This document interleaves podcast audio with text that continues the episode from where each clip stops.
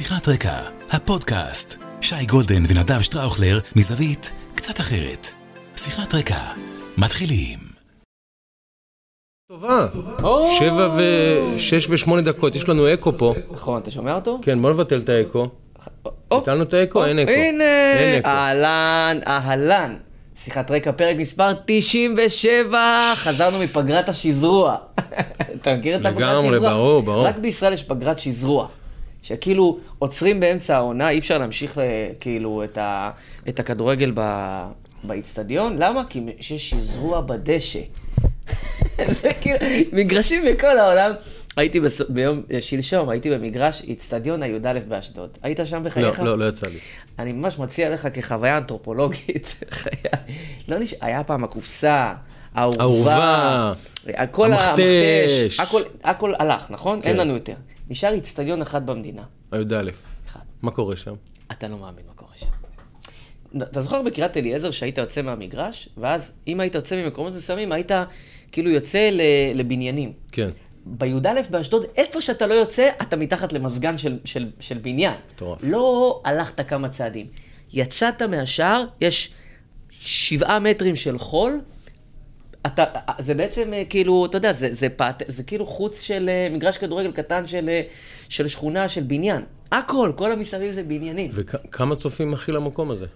כמה אלפים. היו ארבעת אלפים ומשהו אוהדים במשחק, ב- תקשיב, גם בחדרה זה זה די דומה. היית בחדרה פעם?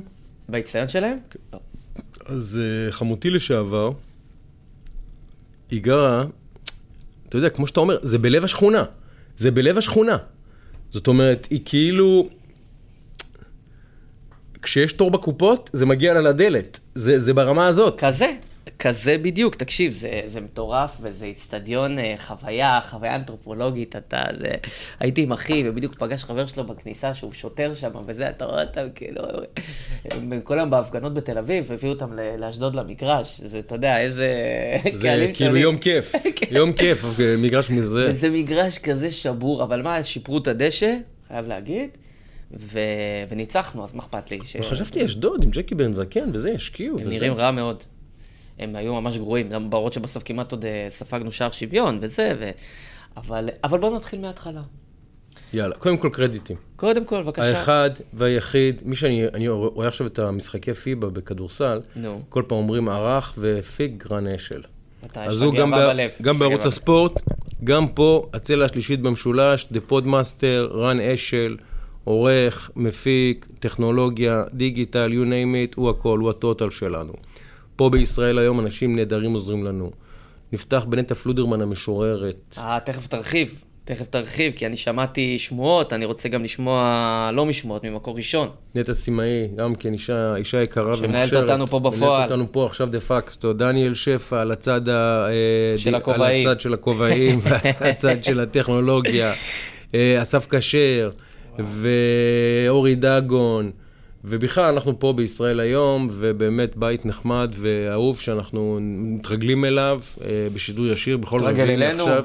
רגע, שבוע הבא זה לא ראש השנה, לא, לא, לא, שבוע הבא רביעי סבבה. שבוע הבא יש לנו פרק לסיכום השנה, סיכום אבל. היום נתחיל סבבה, ככה, סבבה, ש- סבבה. שבוע ממש יהיה סיכום שנה, סבבה. וזה כבר יהיה פרק 98, זאת. אומרת ששנה הבאה אנחנו במאה, עוד לא נגיד, אבל אתמול. כבר, אה, אתמול כבר דיברתי עם מי שדיברתי על פרק 100, על אה, דווקא המקום שאתמול נטע עשתה בו את ההשקה, יכול להיות מקום לא רע.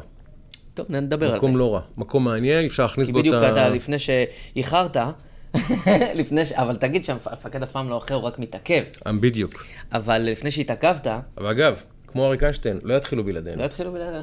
אמרו לי, תגיד, מה זה? אמרתי, "אה, אה, הזמן הוא מתי ששם מגיע, זה הזמן.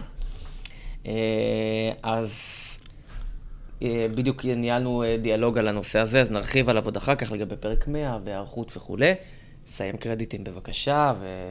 לא, לדעתי סיימנו, נכון? כן, עם אורי דניאל. דגון. נכון, אה, ו- ודרורי, דרור... אה, אביב ו- דרורי. אביב דרורי. אביב דרורי הגדול, גם כן פה על תחום הדיגיטל, בהחלט בישראל. מפיץ, שם אותנו בטיקטוק, כן, כן, באינסטגרם, כן. ובפייסבוק, כן. וביוטיוב, כן. ו-everywhere פחות או כן, יותר. כן. אה, אז, אה, אז יש פה חבורה רצינית, אנחנו חזרנו מפגרה, אני הייתי בחו"ל, אתה היית אני מנסה בחו"ל. להבין את החולצה, איפה היית? תכף אני אני אגיע לזה, איפה היית? אנחנו היינו באתונה. אתונה עצמה. כן, ממש אה, מרחק של אה, כזה 25 דקות מהעיר. רגע, לא היה שם שרפות משהו עכשיו? היה, כל יוון היה, בוערת. בדיוק כשהגענו, אז הנהג שלקח אותנו אמר, בוא, תשמעו, היה פה, אם הייתם מגיעים אתמול שלשום, מה היה פה, עדיין יש, מריחים באוויר, האמת שלא הרגשנו את זה בכלל. אה, אנחנו היינו כזה 25 דקות מהמרכז, באיזה רצועת חוף מאוד מאוד נחמדה וחביבה, שקט. האתונאים, כן. באוגוסט עוזבים את אתונה. וואלה. כן.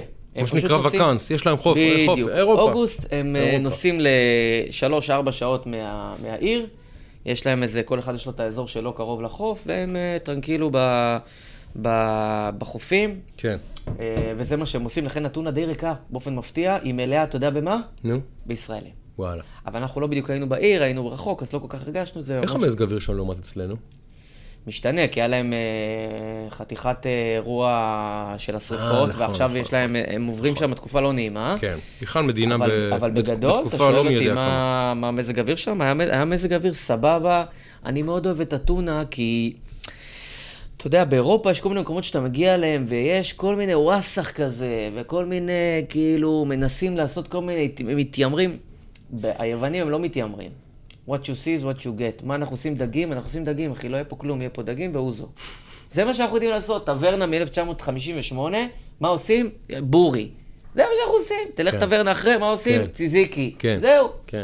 אז אה, כן, אני... אבל אוכל בס- אה, בסיסי אבל טעים, באמת. נכון. טעים. בסיסי, טעים. אגב, בענייני כשרות, בדיוק אה, חיברתי אותך לאיזה יהודי, חבר שלי, שהוא שומר אה, אני כשרות, חושב שהוא פנה אליי אפילו. כן, כן, אמרתי לו, אני לא זוכר לאיפה הוא נסע, לאיפה הוא נסע, ואמרתי לו שאתה בדיוק חזרת משם, אה, לנפולי. אה, נפולי, הוא נסע נכון, הוא לנפולי עם נכון. אשתו, והוא יהודי אה, שומר אה, כשרות. נכון. אז אמרתי לו, תקשיב, אין לי מושג איך שומרים, דבר עם חבר שלי נדב, הוא היה שם, אולי הוא ייתן לך נכון, טיפים. איך כן. שומרים על כשרות במקום. כמו אתונה? קודם כל זה מאוד משתנה, כי כל אחד יש לו את העניינים שלו. יש אנשים שבאים, אתה יודע, ההורים שלי נוסעים עם קופסאות שימורים. שימורים. אני לא איך מחמיר אתה מסביר את זה עד כדי אגב כך. בכניסה? כי יש מדינות שאסור לך להכניס נכון, אוכל הרי. נכון. עד היום יצא להם לעבור את כל הביקורות וכולי, אני מניח שהם... מעניין בשיקוף מה חושבים כשרואים בשיקוף את ה... זה כמו תפילין. לא, אבל אתה רואה קופסאות שימורים, אתה אומר, מה, באיזה קטע הוא שם קופסאות שימורים? אה, אוכל החתולים. לא, בקטע של אבטחה אני חושב, אנשים כן. יכולים לחשוב מי יודע מה הוא נכון, שם שם. נכון, אבל אני מניח שגם אם פותחים לך את התיק ואתה מראה זה, זה כן. כנראה בסוף רואים שזה אוכל וכולי. אמ, אני אומר לך שמבחינת כשרות וכדומה, אני דגים מוצא את הדרך לאכול. אה, גם מוצרי חלב יש אה, כל מיני פתרונות, אבל תראה, יש לך אנשים שמקפידים ברמה שהם לא נוגעים בשום דבר. אני מן הסתם בשר וכדומה לא נוגע, אלא אם כן אני אוכל בית חב"ד. כן. אמ, אז כל אחד מוצא את הפתרונות שלו, אנחנו פשוט לקחנו גם בית. ואז זה יותר קל ונוח, ואתה מביא דברים, אתה יכול לבשל, אז זה פחות, אני לא אוהב להיסחב ברמת הקופסאות שימורים, פחות אני, אבל מכבד אנשים שעושים את זה כמובן. אה, אבל היה אחלה, אחי, ממש, היה במקום איזה חמישה ימים על רצועת חוף, בשקט, עם אה, חברים שלנו מכפר עזה והבנות. אה, אלה שאירחו אתכם אז בזה. נכון, נכון, נכון, גיא ונטע והבנות, והיה מה זה כיף, והיה זמן ככה קצת, אתה יודע, לשוחח, לדבר, קצת אה, להרגיע פאניקה, ניסיתי להיות בזמינות אה, קצת יותר נמוכה בתוך העניין הזה.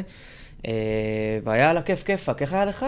איפה אני הייתם? הייתי ספר קצת, מה, מה, אני מה, הייתי הנה, זה- באיסלנד. כן, כן. כן, קפץ לנו פה. כן, כן, כן. אה, תקשיב, אה, בת זוג שלי אה, אמר בוא ניסע לאיסלנד. אמרתי, מה, שכחתי באיסלנד. אמר, לא, זו מדינה מדהימה, שאמרתי, חייבים להיות. אמרתי, יאללה, בסדר, בוא נפתח את הראש, ניסע לאיסלנד, בספונטני כזה, בהתראה. איך טסים? ר- רייקיאוויק? איך לא, אתה? טס ל... אין טיסה ישירה. הייתה טיסה, אבל זה קו לא כלכלי. זו כן. מדינה מאוד מאוד קטנה. אז אתה נוסע ל... מיליון איש. אה, איזה מיליון איש? 800,000 איש. 180 אלף אזרחים ו-350 אלף תושבים. יש 170 אלף... כל ה... 180 אלף אזרחים רשומים במדינה, גם אני לא האמנתי. 180 אלף אזרחים ו-350 אלף תושבים, כי יש עוד 170 אלף אה, נורבגים וכל מיני תושבי אהה. חוץ whatever. מדינה 350 אלף איש. מדהים. אחי, הם היו במונדיאל וביורו. אבל גודיונסן, ברצלונה. אחי, ביורו ובמונדיאל, 180 אלף איש זה גבעתיים, מה זה? נכון, אבל תדע לך שיש להם, עוד נדבר על זה, עוד יום אחד צריך להביא פה את בוני גינצבורג, סיפרתי לך, גם דיברתי איתו על זה. המודל של איסלנד הוא מודל מדהים, כמובן שזה, יש להם... אבל אחי, אבל 180 אלף איש, איך אתה יכול למצוא, איך אתה יכול למצוא אה, 22 שחקנים לסגל, שיעלה ליורו, יעבור מוקדמות, ויעלה למונדיאל, ויע- ויגיע לרבע גמר ביורו. זה מצחיק, אתה מזכיר לי שכשהם היו. ביורו, שהם עשו את ה... הוא, כן, כן, זוכר? אז אמרו שזה חמישה אחוז מהמדינה נמצאת. כן, כן. זה, זה מדינה מטורפת. עכשיו, תקשיב, זו מדינה, א', זה, זה כמעט מדכא להיות שם בקטע של אתה מבין מה זה אנשים שאין להם דאגות בחיים.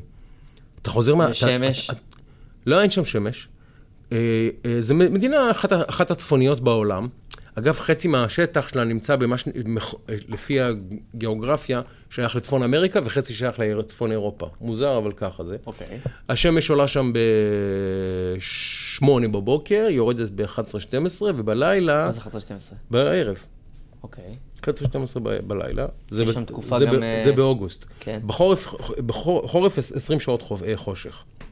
גשם אה, 11 וחצי חודשים מהשנה. היינו בש, בשבוע היחיד בשנה שבו היה רק יומיים גשם. השבוע של אוגוסט יצא, בפוקס. עכשיו, זה אנשים, אני אתן לך קנה מידה. היה שם כל, כל השנה שעברה אה, שני מקרי רצח. כל השנה שעברה, שני מקרי רצח. טוב, אה, גם ברחובות. אמ- אז זה, כאילו... אמר לי המארח שלי, כשיש פה שוד מזוין, זה כותרת ראשית בעיתון. ברור, שוד מזוין זה כותרת ראשית בעיתון. ברור, מי עושה את זה? גם הסיכוי שיתפסו אותך כנראה הוא מאוד גבוה. כולם שם דייגים או עובדים בענף התיירות. עכשיו, קרה להם, אה, הרי לפני, אה, ב-2000 ומתי זה היה? לא זוכר. המדינה פשטה את הרגל, אתה זוכר את הסיפור הזה? המדינה פשטה את הרגל והבנק האירופאי היה צריך להציל אותה. כי שלושה הבנקים המרכזיים עשו, את, אה, עשו, עשו סאב פריים כמו באמריקה וגם בישראל, אבל כשהם קרסו, המדינה קרסה איתם. כי כל הכסף של המדינה היה בבנקים המרכזיים שלהם, המדינה קרסה. הכריזה על פשיטת רגל. אתה זוכר את האירוע הזה? תגגלו אחרי זה בגוגל, תראו, סיפור מטורף. מדינה הכריזה על פשיטת רגל, והבנק האירופי נאלץ אה, להחזיר אותה לחיים, ואז קרה לה נס. אתה יודע מה הנס? התפרץ הר געש שם. התפרץ הר געש, וחודש אי אפשר היה לטוס, אבל אחרי זה הגיעו כל התיירים מכל העולם לראות את ה... גם אנחנו ראינו את השרידים של ההר געש. עכשיו, כשהם באו, ההר געש עוד היה חם, מה שנקרא. אז במשך שנה הר געש היה עוד חם, וזה הביא כמות של מאות אלפי, אם לא מיליוני תיירים למדינה. וזה, וזה החזיר את המדינה לחיים כלכלית. האסון הזה של ההר געש החזיר את המדינה לחיים כלכלית. שמוכיח את הטיעון שמשבר הוא הזדמנות. נכון, הם, ממש מדברים על זה כאחד האירועים הח- החיוביים שקרו להם. מה עושים שם? מה אוכלים שם? מה שותים שם? מה הדיבור? אה, הם דייגים, הרבה, הרבה, הרבה הם, הם, הרינג. הם, הם ראי, מוקפים בים, הרבה הרינג, הרבה דגים. אה, רוב האוכל מיובא, מיובא מ, אה, מנורבגיה. נורבגיה היא כאילו ה... מדינת. איס- איסלנד הייתה, אה, איסלנד הייתה שייכת לממלכת נורבגיה בתקופה הוויקינגית, ו... אז יש שם הרבה אוכל נורבגי, מייבאים, מייבאים הרבה מנורבגיה, המון נורבגים. אין, לא ראיתי שוטר ברחוב שבוע. אתה, תחשוב על זה, מתי היית בחיים באיזשהו מקום בעולם, שבו במשך שבוע לא ראית שוטר אחד. לא, אחד. לא נעים לי להגיד לך, בנפולי בחגיגות אליפות עם כל ה... לא, ראית, טרלול- לא ראית שוטרים? ברחוב, אחי, אני הולך שבוע ברחוב, ואני פתאום קולט, לא ראיתי אבל שוטר. זה מדהים. אחד! לא ראיתי ניידת כמובן, לא ראיתי איש במדים. עכשיו, יש שם עוד קטע מוזר, יש שם חתולים, לא חתולי רחוב, חתולי בית, הולכים ברחוב, מטיילים עם ה... זה, עם ה... עם הצווארונים שלהם, וה... וה... סליחה, הקולרים והזה, מצלצלים. החתולים שם זה חיה כמעט לאומית. יש שם בית קפה מיוחד לחתולים. לא, קטעים, מדינה... רק כשאתה... כשאתה ש... מה, יש להם לעשות? זה, זה מדהים, זה, זה, עכשיו תקשיב, זה מקום, באמת, אתה יודע, זה... מישהו מחפש שלווה ושקט, הם אגב לא אה, נותנים בקלות אשרות, אה, אשרות אה, הגירה ואשרות עבודה, זו מדינה... אה, כן, הם שומרים על... גם דנמרק. אגב, הם... כן, אה, מדינה די קשוחה כן. בהיבט הזה. מה שנקרא, אה, הפלישה המוסלמית לא תחול עליהם. הם לא- כן. הם לא נותנים לאנשים להיכנס. כן, אבל לגור שם זה... אי אפשר להסביר את זה. נראה לי טריפ. אין אפילו משלט בצפון שאתה יכול להגיד שהוא יותר שק... זה, זה פשוט... ואתה נוסע מאות קילומטרים, מאות קילומטרים בין עיר, בין אה, מושב, בין יישוב ליישוב. מקום מדהים, מדהים, מדהים, מדהים, מדהים. טוב, נהניתם? מאוד מאוד נהנה. אוקיי. בואו נעשה רגע פרק חולצות קצר, ואז יש לנו פה כמה וכמה עניינים. יש הצהרה של אה, אמיר אוחנה עכשיו במקביל. כן, שמעתי, קראתי יותר נכון. שאני הבנתי שהוא הולך להגיד דברים מעניינים, רציתי להגיד לך שזה הולך להיות, אבל בוא נראה מה יהיה נתעדכן אמר, תוך אה, כדי. ראיתי, כבר פוש שיצא בערוץ 14, אה, דני מיהו לנגר, שהוא באמת צריך לקבל את פרס המנחש, חד הוא משמעית. שואל אם זה יאגו אספס. לא יאגו אספס. תכף נראה. אבל יפה לו. יפה לו. דני הוא, יש לו עיניים של, מה זה? נץ. תשמע, אה, הוא באמת אה, נותן פה יציאות מדהימות. במקרה הזה, אני עם חולצה, אנחנו פרק אה, 97. אה, בעיניי, שנות ה-90 התאפיינו בכמה קבוצות. זו קבוצה שהבאתי את מדי הבית שלה בפרק, לפני הרבה הרבה פרקים של שחקן אחר, והיום אני עם שחקן עם אה, מדי חוץ שלה, של שחקן אחר, שאני לא, חושב שלא הבאתי בפרקים הקודמים. אה, חיים רביבו, שהבן שלו היום הוא מגן נבחרת ישראל, ובסוף השבוע הקרוב יככב ככל הנראה כמגן הפותח, ולדעתי השחקן היחיד בהיסטוריה ששיחק בשלוש הנבחרות, צעירה, כן, אה, אה, אולימפית, אה, צעירה, כן, במקביל, ובוגרת, ממש במקביל. בקיץ אחד. כן, בשבועיים, מדהים. אה, אז הבן שלו בעצם אה, משחק היום בנבחרת ישראל, סוף שבוע הולך להיות משחק מאוד מכריע לנבחרת ישראל נגד רומניה, אחד משני המשחקים אולי החשובים בשנים האחרונות. זאת אומרת, ניצחון חובה? תיקו גם יכול... אה, אוקיי. תיקו ואתה מעביר את ההכרעה, אם אתה תביא תוצאות אחרות, לניצחון בישראל. אוקיי. זאת ההזדמנות הכי טובה שלנו לעלות לטורניר, לדעתי אי פעם. אתה גם בליגת האומות יכול לעלות בש... בשני... בפלייאוף, והבית שלך, אתה נמצא עם שווייץ שתסיים מקום ראשון, ועם רומניה. ואחרי זה קוסובו ונבחרות נוספות. למעשה אתה ראש בראש עם רומניה, נבחרת ברמתך, לא על פלייאוף, על עלייה מיידית ליורו. מדהים. אה, ויש פה הזדמנות אדירה ויש נבחרת מצוינת, וכמובן יש את מנור סולומון. אה, דור תורג'מן אמור לפתוח כחלוץ, זאת אומרת, ממש תשתית של הנבחרת, ה... סגל מאוד מאוד צעיר, לא כולו, אבל אה, אוסקר גלוך? אוסקר ספסל? גלוך אמור לשחק. ישחק? או ישחק או על הספסל, לדעתי ישחק. אה, והבן של חיים, אבל חיים עצמו, איפה הוא שיחק? אולי הקבוצה הכי כוכב, שהוא כיכב בה, מת פנרבחצ'ה, גלת סלטה אסריי. ויגו, ברור. קבוצה שהפכה להיות הקבוצה הלאומית של ישראל לאיזו תקופה. יפה. אז אני היום עם סלטה ויגו, ואפילו תראה עם מי בסלטה ויגו. חשבתי שהבאת את קרפין, אבל הבאת את מוס- מוסטבוי, שהוא... אותו אפילו אני יותר אוהב מקרפין, למרות שהרצתי את קרפין. קרפין היה, שני הרוסים האלה, אז אני... תקשיב, הם היו שלישייה, קרפין, מוסטבוי ורביבו, מהטובות באירופה.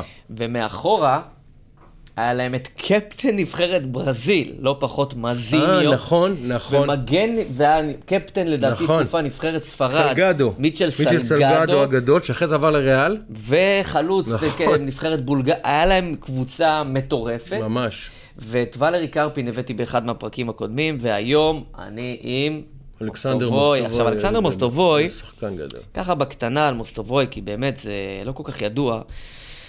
התחיל כמובן ברוסיה, בברית המועצות, ספרטק מוסקבה, אחר כך בנפיקה, אה, ליסבון, שטרסבורג, ואז הגיע לסלטה ויגו. שמונה שנים בסלטה ויגו, למעלה מ-230 משחקים, 55 שערים, ואני הולך ל-90, כמובן, שחקן נבחרת אה, ברית המועצות, רוסיה, היה אחד מהחלוצים הבכירים שלה בתקופה ההיא, ו-97, זה השנים בעצם, הוא הגיע ב-96, 97 הסגל מתאזן עם רביבו ומוסטובוי וקרפין והשחקנים שדיברנו עליהם, ואם אתה זוכר, אותו משחק גם נגד אה, ליברפול, דקה נדמה לי 52, שרביבו ש- ש- משכיב שם את הבלם, נותן לצד השני, מבקיע ועושה שם ניצחון אה, ענק.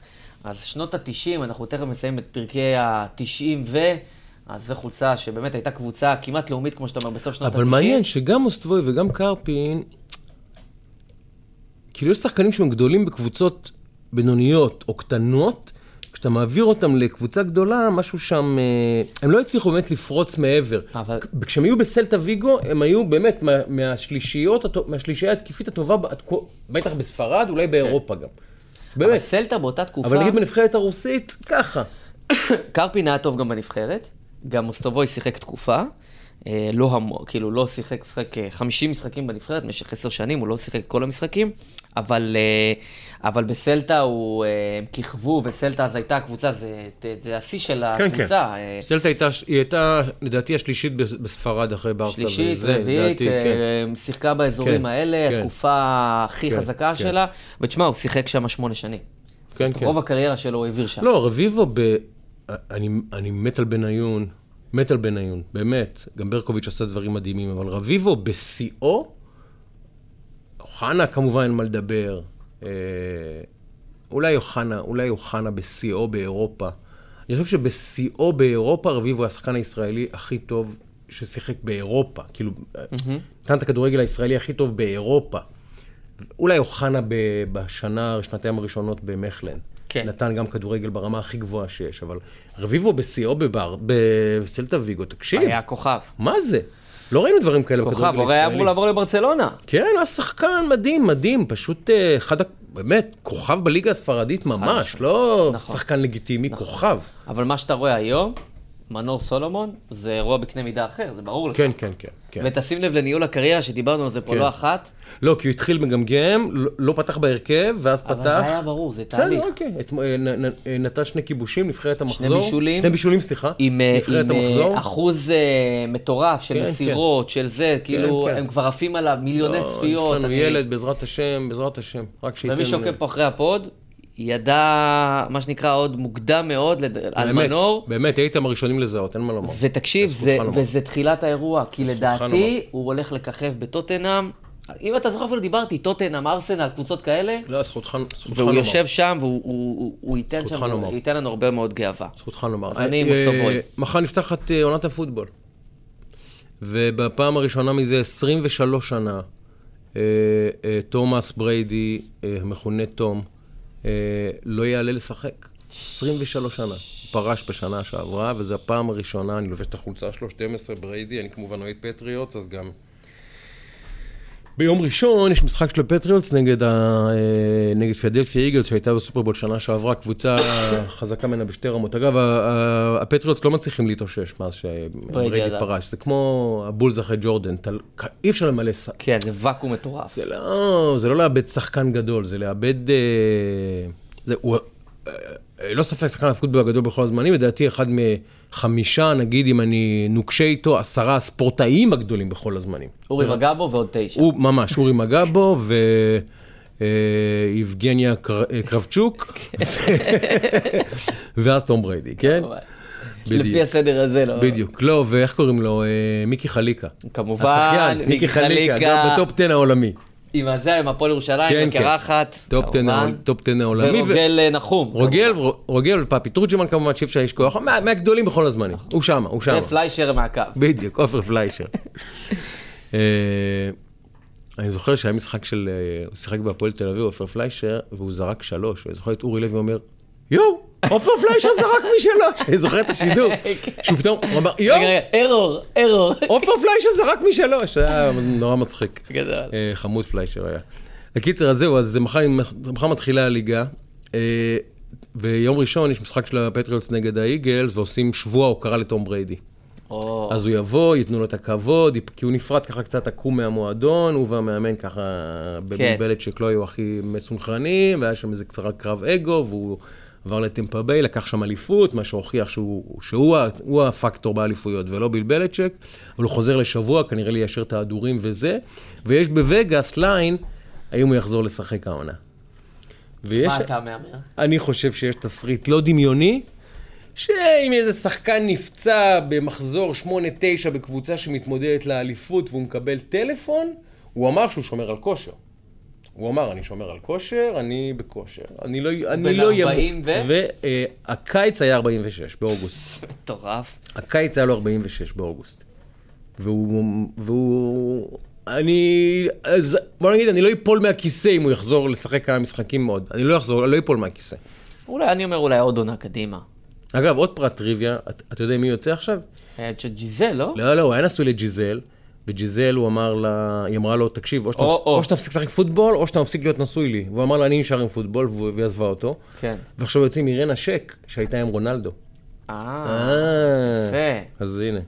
יפה. עוד, עוד קשר ספורטיבי, הייתה עם הגדול ביותר בכדורגל, אחד מהגדולים בכדורגל והגדול ביותר בפוטבול, אז יפה, אירנה ראתה כמה מה עם ספורטאים גדולים. פליישר? אה, עופר פליישר. שוב, זה היא שומרת לנישואים, לקשר המחייב. הקשר לחיי, הכל, מתאבן לה. טוב, בוא נלך למנה העיקרית. כן. אה, שייקה, מה, איך אתה רואה את העניינים בימים אלה, ימים טרופים אלה? אני יש לי כמה תובנות, אבל אני סקרן לשמוע אני אותך. אגיד לך בצורה הפשוטה ביותר, תגיד לי זה בצורה פשוטה ביותר, ככה אני בטוח אבין. אנחנו במצב חירום לאומי היסטורי, אוקיי, לא נמק. מצב, אה, לא מצב משברי, נמק. לא אירוע פוליטי, אנחנו במצב חירום לאומי היסטורי. אפרופו אמיר אוחנה שמדבר כן. עכשיו. אה, שבו מדינת ישראל אה, ממש סודקת את כל אה, כוחותיה, את כל יתרונותיה ואת כל הישגיה לאורך השנים, החל מהצבא, דרך המשק, בעיקר החוסן החברתי שלנו והלכידות הלאומית הפנימית. קורה פה דבר, תהליך שהוא היסטורי, מרתק וחשוב, ועוד נדבר עליו הרבה שנים צפונה, וננסה להבין מה הוא אמר לנו, ואנחנו עוד לא יודעים מה ינבע ממנו, אבל ינבע ממנו משהו בהחלט דרמטי. אה, וזה אירוע שאני באופן אישי מוטרד ממנו מאוד, ואני מרגיש, ושוב, אני, אני את משחק הבליים גיים גמרתי לשחק. אחלה. אני לא, אני לא מאשים אף אחד יותר. אני עכשיו ברמה, איך אומרים על, על המקום הזה, לפני שהצבא מתפרק, לפני שהגבולות שלנו נפרצים, לפני שהאויב באמת עולה עלינו, לפני שהכלכלה פה קורסת, לפני שאנשים פה מפסיקים לדבר אחד עם השני באמת. כמות האנשים שאמרו לי, אה, אני, אני יכול לספר את זה, כי הוא כתב את זה, גל בייסברג, אתה מכיר אותו. הוא אומר לי, תקשיב, חברה קרובה שלי שנים, שנים, שנים טובות, כותבת לי הודעות, אני לא יכול יותר לדבר איתך.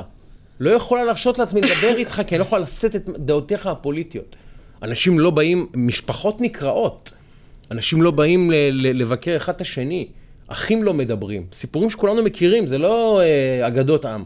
אה, ואני מאוד מאוד מאוד מוטרד, ואני חושב שהגיע הזמן להחלטה אה, אמיצה אה, של אה, מר נתניהו, החלטה של מנהיג שאומר, אוקיי, יצאנו לדרך עם הרפורמה הזאת, חצי שנה אחרי, מצב המדינה גרוע בהרבה מכפי שנכנסנו לרפורמה.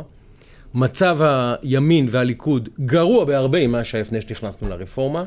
מצב הממשלה גרוע בהרבה מאשר לפני שנכנסנו לרפורמה. ואם נמשיך בכיוון הזה, יכול להיות ששלושה הדברים האלה יקרסו לנו, כי זו המגמה. וההתאבססות הזאת על הרפורמה, שכל הימין הישראלי, או חלקים ממנו לפחות, לא מוכנים לשמוע לוותר, לא מעניין אותם. אני מבין את האנשים, אני מבין. גם אני החזקתי בדעה שאסור לסגת מהמיצר הזה. אבל הגענו לנקודה שבה אני חושב שאמר נתניהו להודיע, חברים, אני יורד מהרפורמה, להודיע לעם ישראל. אני יורד מהרפורמה, אני מייצב את המדינה הזאת, אני אעסוק עכשיו ב, במשך השנים הקרובות, יקים אה, אה, פורום בין, אה, לא יודע מה, גנץ, שמנץ, לפיד ואני נקים פורום, ויגיע להסכמות שיחוקקו בכנסת הבאה בלבד בהסכמה. לא מוכן יותר לשמוע על הרפורמה, והוא צריך להגיד למחנה שלו, חברים, נגמר, תם הטקס, עזבו אותי, עזבו אותי. כולל לשלם מחיר פוליטי מול ה base, כולל להסתכן באיתמר בן גביר, יעשה לו אבו, אבו עלי, כולל. כי אם הוא ממשיך להיאחז בפקקט אה, אה, עילת הסבירות הזאת, בוועדה למינוי שופטים, ועל הדרך גם אה, גורר אותנו, לא הוא עצמו, אלא ניגרר למשבר חוקתי שבו בג"ץ יפסול חוק יסוד, דבר שאנשים לא מבינים את המשמעות שלו עדיין. אנשים לא מבינים איזו דרמה זאת, אם בג"ץ פוסל חוק יסוד. וכל הסימנים מראים שחוק היסוד עומד להיפסל. כל הסימנים. הלבבות הוכשרו. המאמרים נכתבו, אהרון ברק כבר הוציא להם את כתב ההודעה. אהרון ברק למעשה נתן לאסתר חיות את הנימוקים לפסק הדין, מי שקרא את הדבר הזה. צריך להגיד שהיא מסיימת בימים אלה. היא מסיימת בעוד שבועיים. והיא תרצה, מה שנקרא, והיא תרצה. לסיים בהכל. אז הנחת היסוד היא שהם כנראה יכולים לפסול חוק יסוד, דבר שיערער מאוד מאוד את המשטר החוקתי בישראל בכלל. וגם אגב, אני המום שהאופוזיציה לא מבינה שזה יפגוש גם אותה. היא לא שזה, חושבת עד לשם. שזה יפגוש גם אותה, בעוד, היא בעוד לא- קדנציה או היא לא שתיים. מעוניינת לחשוב עד לשם. הם לא מבינים. הם לא מבינים. שזה, אז זה חמור מאוד. הם שהם- מבינים. שהם- הם- זה כמו אהוד ברק, הם למ- מבינים. זה למסור את המפתחות לבג"ץ. למסור את המפתחות למדינה, לבג"ץ, להגיד, בג"ץ, שלום, אתם מנהל, אתה עכשיו מנהל את המדינה. אם הם מבטלים חוק יסוד וזה עובר, וזה כל- זה הולך לעבור, אבל- דה פקטו, אתה אומר, בג"ץ מנהל את המדינה. ועכשיו אני אומר, הדרך היחידה לעצור את זה, היא לפני היום שני. להגיד, חברים, אני יורד מזה. אני יורד מזה. אני מחזיר, מושך את החוק. מושך את החוק. אין חוק. אין חוק יותר, נגמר. אין צמצום עילת הסבירות. לא שווה להפוך את הפקקט צמצום עילת הסבירות הזה למצדה שעליו כל הימין הישראלי יקרוס, ועליו גם כל המדינה שלנו הולכת ומידרדרת. ושוב, אני לא משחק במשחק ההאשמות. לא מעניין אותי מי אשם. לא מעניין אותי אם זה גנץ, לא מעניין אותי אם זה שקמה ברסלר, לא מעניין אותי שכל המערכות יתגייסו. לא מעניין אותי שאנשים אומרים זה תבוסתני, זה כניעה, לא מעניין אותי. אני עכשיו באמת אומר לישראל, אני אומר לה כישראלי, בואנה רבאק, אם זה ממשיך ככה עוד חצי שנה, באמת, מי ישורנו? מה יקרה למקום הזה? עכשיו, אנחנו שומעים על שיחות תיאום בין איראן, חמאס וחיזבאללה, הם נפגשים בגלוי לתאם את המלחמה נגדנו. נפגשים, בת... לפני יומיים פורסם. נפגשו ראש הזרוע הצבאית של חמאס, ראש הזרוע הצבאית של אה, אה, אה, חיז, אה, אה, חיזבאללה ונציג משמרות המהפכה לתאם. זה, אה, אה, הם מכינים לנו מלחמה ואנחנו מש- משחקים בקקי הזה. של ה... סליחה על המילה הזאת. של הצמצום עילת הסבירות והפקקת הרפורמה. זה חבר'ה, לפעמים צריכים להודות, במחזור הזה, בסיבוב הזה, הפסדנו. הכל בסדר. עכשיו השאלה זה אם מתאבדים והקבוצה יורדת ליגה, והמועדון נשרף, והכל הולך, או שאומרים, בסדר, את המשחק הזה הפסדנו. הפסדנו את המשחק. עכשיו, רגע, יש עוד ארבע שנים, יש ממשלה לשמור עליה. כי מי שלא מבין, שאם אם, אם המהלך הזה ממשיך, אנחנו הולכים לאבד את הממשלה הזאת. ותוך ארבעה חודשים עולה פה, אותה ארבעה חודשים יש בחירות, ועולה ממשלת גנץ, לפיד, בנט, ווטאבר, מה שהם יקימו שם, הם לא מבינים מה המהלך ההיסטורי שעומד לקרות לנו מול האף. הם הולכים למדינת כל אזרחיה, הם הולכים למדינה שבו יצומצמו הזכויות של הציבור הדתי והאמוני בישראל לקיים חיים במרחב הציבורי, לשם אנחנו הולכים. הם אמרו לנו מה הם יעשו. הם אמרו לנו מה הם יעשו כשהרפורמה התחילה, הם אמרו נפרק את הצבא, פירקו. הם אמרו נפרק את הכלכלה, פירקו. הם אמרו נפרק את ישראל, הם אמרו לנו, ואנחנו צריכים להאמין להם. עכשיו הם אומרים לנו, נסגור את ערוץ 14, אנחנו נרדוף את המסיתים, אתה, אני, פוליטיקאים, נרדוף אותם, נגיש נגדם כתבי אישום, כל מי שאחראי לזה, ואנחנו אה, נלך פה למדינת כל אזרחיה, ונלך פה למדינת, אה, נשים סוף לכיבוש, ונלך פה למדינת בג"ץ. לשם אנחנו הולכים בעוד שנה, אם הימין לא מתאפס על עצמו ואומר, אני יורד, אני יורד מהעץ הזה, מספיק. לא תכננתי, לא הבנתי, לא זיהיתי, הכל בסדר. יש כמה דרכים להגיע לרומא.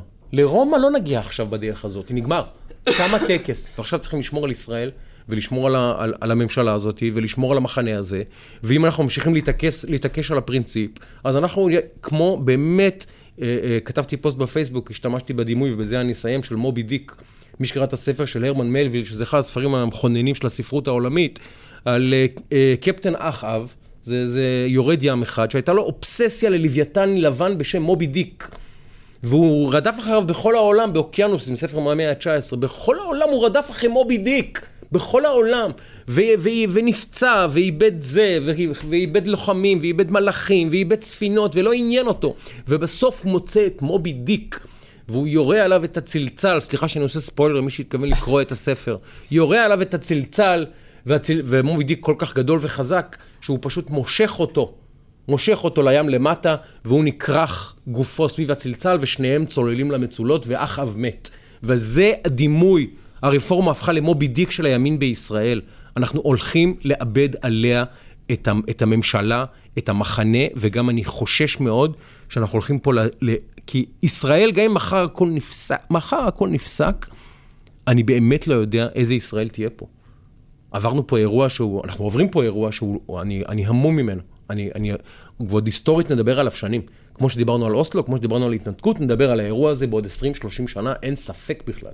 ואני מקווה שנצא ממנו. ואם נמשיך, אני לא יודע איך נצא ממנו. אז אני אומר לנתניהו, עכשיו, תגיד שלום, אני יורד, תגיד גם למחנה שלך, חבר'ה, נגמר האירוע הזה. אני שומר על ישראל, יש לי מלחמה על הראש, יש לי סעודיה על הראש, יש לי כלכלה על הראש, יש לי אה, אה, אה, מגזר ערבי על הראש, יש לי מיליון דברים על הראש, תעזבו אותי. נגמר. נעביר את זה בקדנציה הבאה, לא אני. תודה רבה, בהצלחה. וגם להגיד לבג"ץ, אני יורד מצמצום עילת הסבירות, עזבו אותי. פשוט, פשוט להגיד די. זו עמדתי. טוב. שמע, אני לא מפחד, אני חייב להגיד לך. אני לא נמצא בפחדים. אני לאורך כל הדרך אמרתי לך את זה, ואני אומר לך את זה גם עכשיו, אני אופטימי. אני יודע. אני חושב שהתהליכים פה הם תהליכים חיוניים וחשובים. אמת. אני כבר שבועות הרי אומר, שהוא היה צריך, הוא, כל הניהול של האירוע הזה, בוא נדבר רגע על הניהול ועל המהות ועל הדרך. הדרך היא דרך פשוט באמת מתחת לכל ביקורת לאורך כל הדרך. אין ספק. קטסטרופה. קטסטרופה לאורך כל הדרך, וכבר מהלכים שנעשים, נעשים תמיד בדיליי של שבוע, חודש. לא, זה בא למות. באמת מזעזע ומאוד מבאס גם. לצד זה, אחד, אני כאילו באמת אה, ער לכל מה שאתה אומר, ברמת העובדות. חברים טובים שלי, לא יודע אם סיפרתי לך, או סיפרתי פה, אני כבר לא זוכר. חברים טובים שלנו. אנשים, אחי, מלח הארץ, אנשים שאני מאוד מאוד מאוד מאוד מאוד אוהב. עזבו את הארץ לפני כמה שבועות. בן באמת? ש... כן. בן אדם שהוא על סמגד. רקע זה? על בן רקע... אדם שהוא סמג"ד ביחידה מיוחדת. בן אדם שעבר, גם הרג אנשים, גם נהרגו לידו אנשים, גם עבר הרבה אירועים, והיה להם כל מיני עניינים וכולי. אבל בחצי שנה האחרונה הוא הגיע לרמת חרדות, שגרמו לו לחפש עבודה ולעבור למדינה מסוימת באירופה. הוא איש הייטק? לא. הבנתי. הוא איש לואו-טק. הוא מצא תחום, מצא עבודה כן, בזה. כן. מעניין. עזב עם הבנות, עם המשפחה, עזבו את הבית, עזבו את המדינה, עזבו לכמה שנים עכשיו. הוא אומר, אני לא אמרתי שאני לא חוזר לעולם, אני לא יכול להישאר פה יותר. עכשיו, זה אנשים, זה אחים שלי, כן? זה כמוך כמוני. חבר אחר, שהוא, והבן אדם הזה הוא בדעות, נגיד, מרכז, בסדר? חבר אחר שהוא בדעות, בדעות יותר, נגיד, מרץ, באופן כללי, אבל משרת במילואים וזה. אמר, אני לא מגיע יותר למילואים, חתם על מכתב שהוא לא, משרת, לא מגיע יותר למילואים. אמר למפקד שלו שהוא לא מגיע יותר למילואים, אבל ישבתי איתו, ישבנו על זה שלוש בלילה באחד אחד הלילות אה, לפני כמה זמן. אמרתי לו, אחי, אתה מבין שכשאתה הרי בא ואומר למ"פ שלך, אני לא בא למילואים, אתה לא משתף אותו כחבר. אתה בעצם רוצה להעביר מסר. אתה בעצם בא ואומר, אני רוצה להגיד לרמטכ"ל, כי אתה רוצה הרי שזה יגיע למעלה, ושהרמטכ"ל יבוא ויגיד לראש הממשלה, ש... להכניע את ה... אתה רוצה שהזרוע הצבאית תכניע את הזרוע המדינית. אמרתי, אתה מבין את ההשלכות של האירוע הזה? אז הוא אומר לי, תשמע, אני מבין את ההשלכות. אני מבין את ההשלכות, אני מבין את הסכנה, אבל אני מגיע, מרגיש בסיטואציה שבה אין לי ברירה, כי אין פה גבולות, אין פה זה, וזה הולך להיות כך וכך וכך. אמרתי לו, תגיד, כשאתה עושה את המהלך הזה, כשאתה אומר, דגל שחור וזה דיקטטורה וכולי, אתה לא מרגיש שאתה פוגע בי, שאתה מזלזל בי? כאילו, הערכים שלך והערכים שלי הם שונים. למדנו ביחד בישיבה. עזוב שהוא עכשיו, הוא לא אדם מאמין בכלל, והוא מרץ, והכל לא אכפת לא קשור. זכותו שיהיה בריא. בערכים אנחנו אותו דבר. אמרתי לו, אתה, אתה פוגע בי כשאתה אומר דבר כזה. מה אתה חושב, שאני רוצה פה דיקטטורה? אתה חושב שאני רוצה פה... לא הבנתי. לא נכנס עכשיו להשוואות, ודיברנו על הגירוש מגוש קטיף וזה. אתה, חוט... אתה מחליט בתואנה הזאתי על משהו שעוד לא קרה, על משהו שאולי יקרה. קרה אירוע, משהו שאולי יקרה, ושכולנו מסכימים שעילת הסבירות זה לא דיקטטורה, לא משנה, גם ברמה הכי מחמירה שלה, בסדר? לא, גלי לא מסכימה. גלי כתבה שזה ערעור יסודות הדמוקרטיה ברמה היסטורית. סבבה, עם כל הכבוד. גם אהרן ברק כתב, שזה סוף המדינה. שהוא בעצמו אמר שאפשר לבטל לו. הוא כתב 180 עמוד שזה סוף המדינה. לא משנה, לא נכנס עכשיו לעניין הזה, בסדר? אני רק רוצה רגע להוביל לנקודה ולמה אני חושב שזה לא זה. אז קודם כל, בטיעון, אני אומר, בעיניי, יש פה אירוע שאני מאוד מאוד אופטימי, כי אני חושב, ודיברנו על זה פה, על להיות עם חופשי בארצנו, על, ה, על ההתפתחות של המדינה, ועל ההתפתחות של עם, ועל ההתפתחות של, של מה זה בארצנו, ועל הקיבוץ גלויות שמתחיל לשאול שאלות ולטעות תהיות שהן הרבה יותר חשובות וגדולות מהמחאה הזאת. אבל יש פה סייד אפקטס איומים ונוראים, שהם כמו כל דבר ב overkilling של מחנה אהוד ברק, יסתובב סביבו, כי לא יוכלו לפנות פה יותר יישובים. כי מי יפנה יישובים? אתם לא מתגייסתם היום, מחר הם לא יתגייסו, והם הרבה יותר מכם בתוך המערכת הזאת. פעם אחת. פעם שנייה, אתה מחליט היום ככה, מחר יחליטו אחרת, אתה מאבד את האחיזה על האירוע הזה וזה יסתובב כנגדך, חד משמעית. זאת אומרת, כמחנה שמוביל כאילו עכשיו את הסרבנות ואת כל העניין הזה. אבל לא נכנס אפילו לוויכוח הפילוסופי והפרגמטי והסייד אפקטס המשמעותיים שיהיו פה, וגם סיפרתי פה באריכות למה אני אופטימי. למה אני לא מפחד במרכאות? כי אני חושב שא', גם בקצה קצה קצהו של האירוע, גובר מעבר לקיצוני, קיצון, קיצון, קיצון של אנשים שצועקים על נשים כיסוי ראש, שהם אה, נאציות וכל מיני דברים כאלה, שזה באמת, זה, זה, אני שם את זה, זה שולי החברה, זה פרומיל אחוז בחברה, שעושה הרבה רעש והרבה זה, אבל הוא פרומיל אחוז בחברה. בסיס החברה, מהות החברה, היסודות של החברה בישראל, רב המחבר על, ה, על, ה, על המפריד.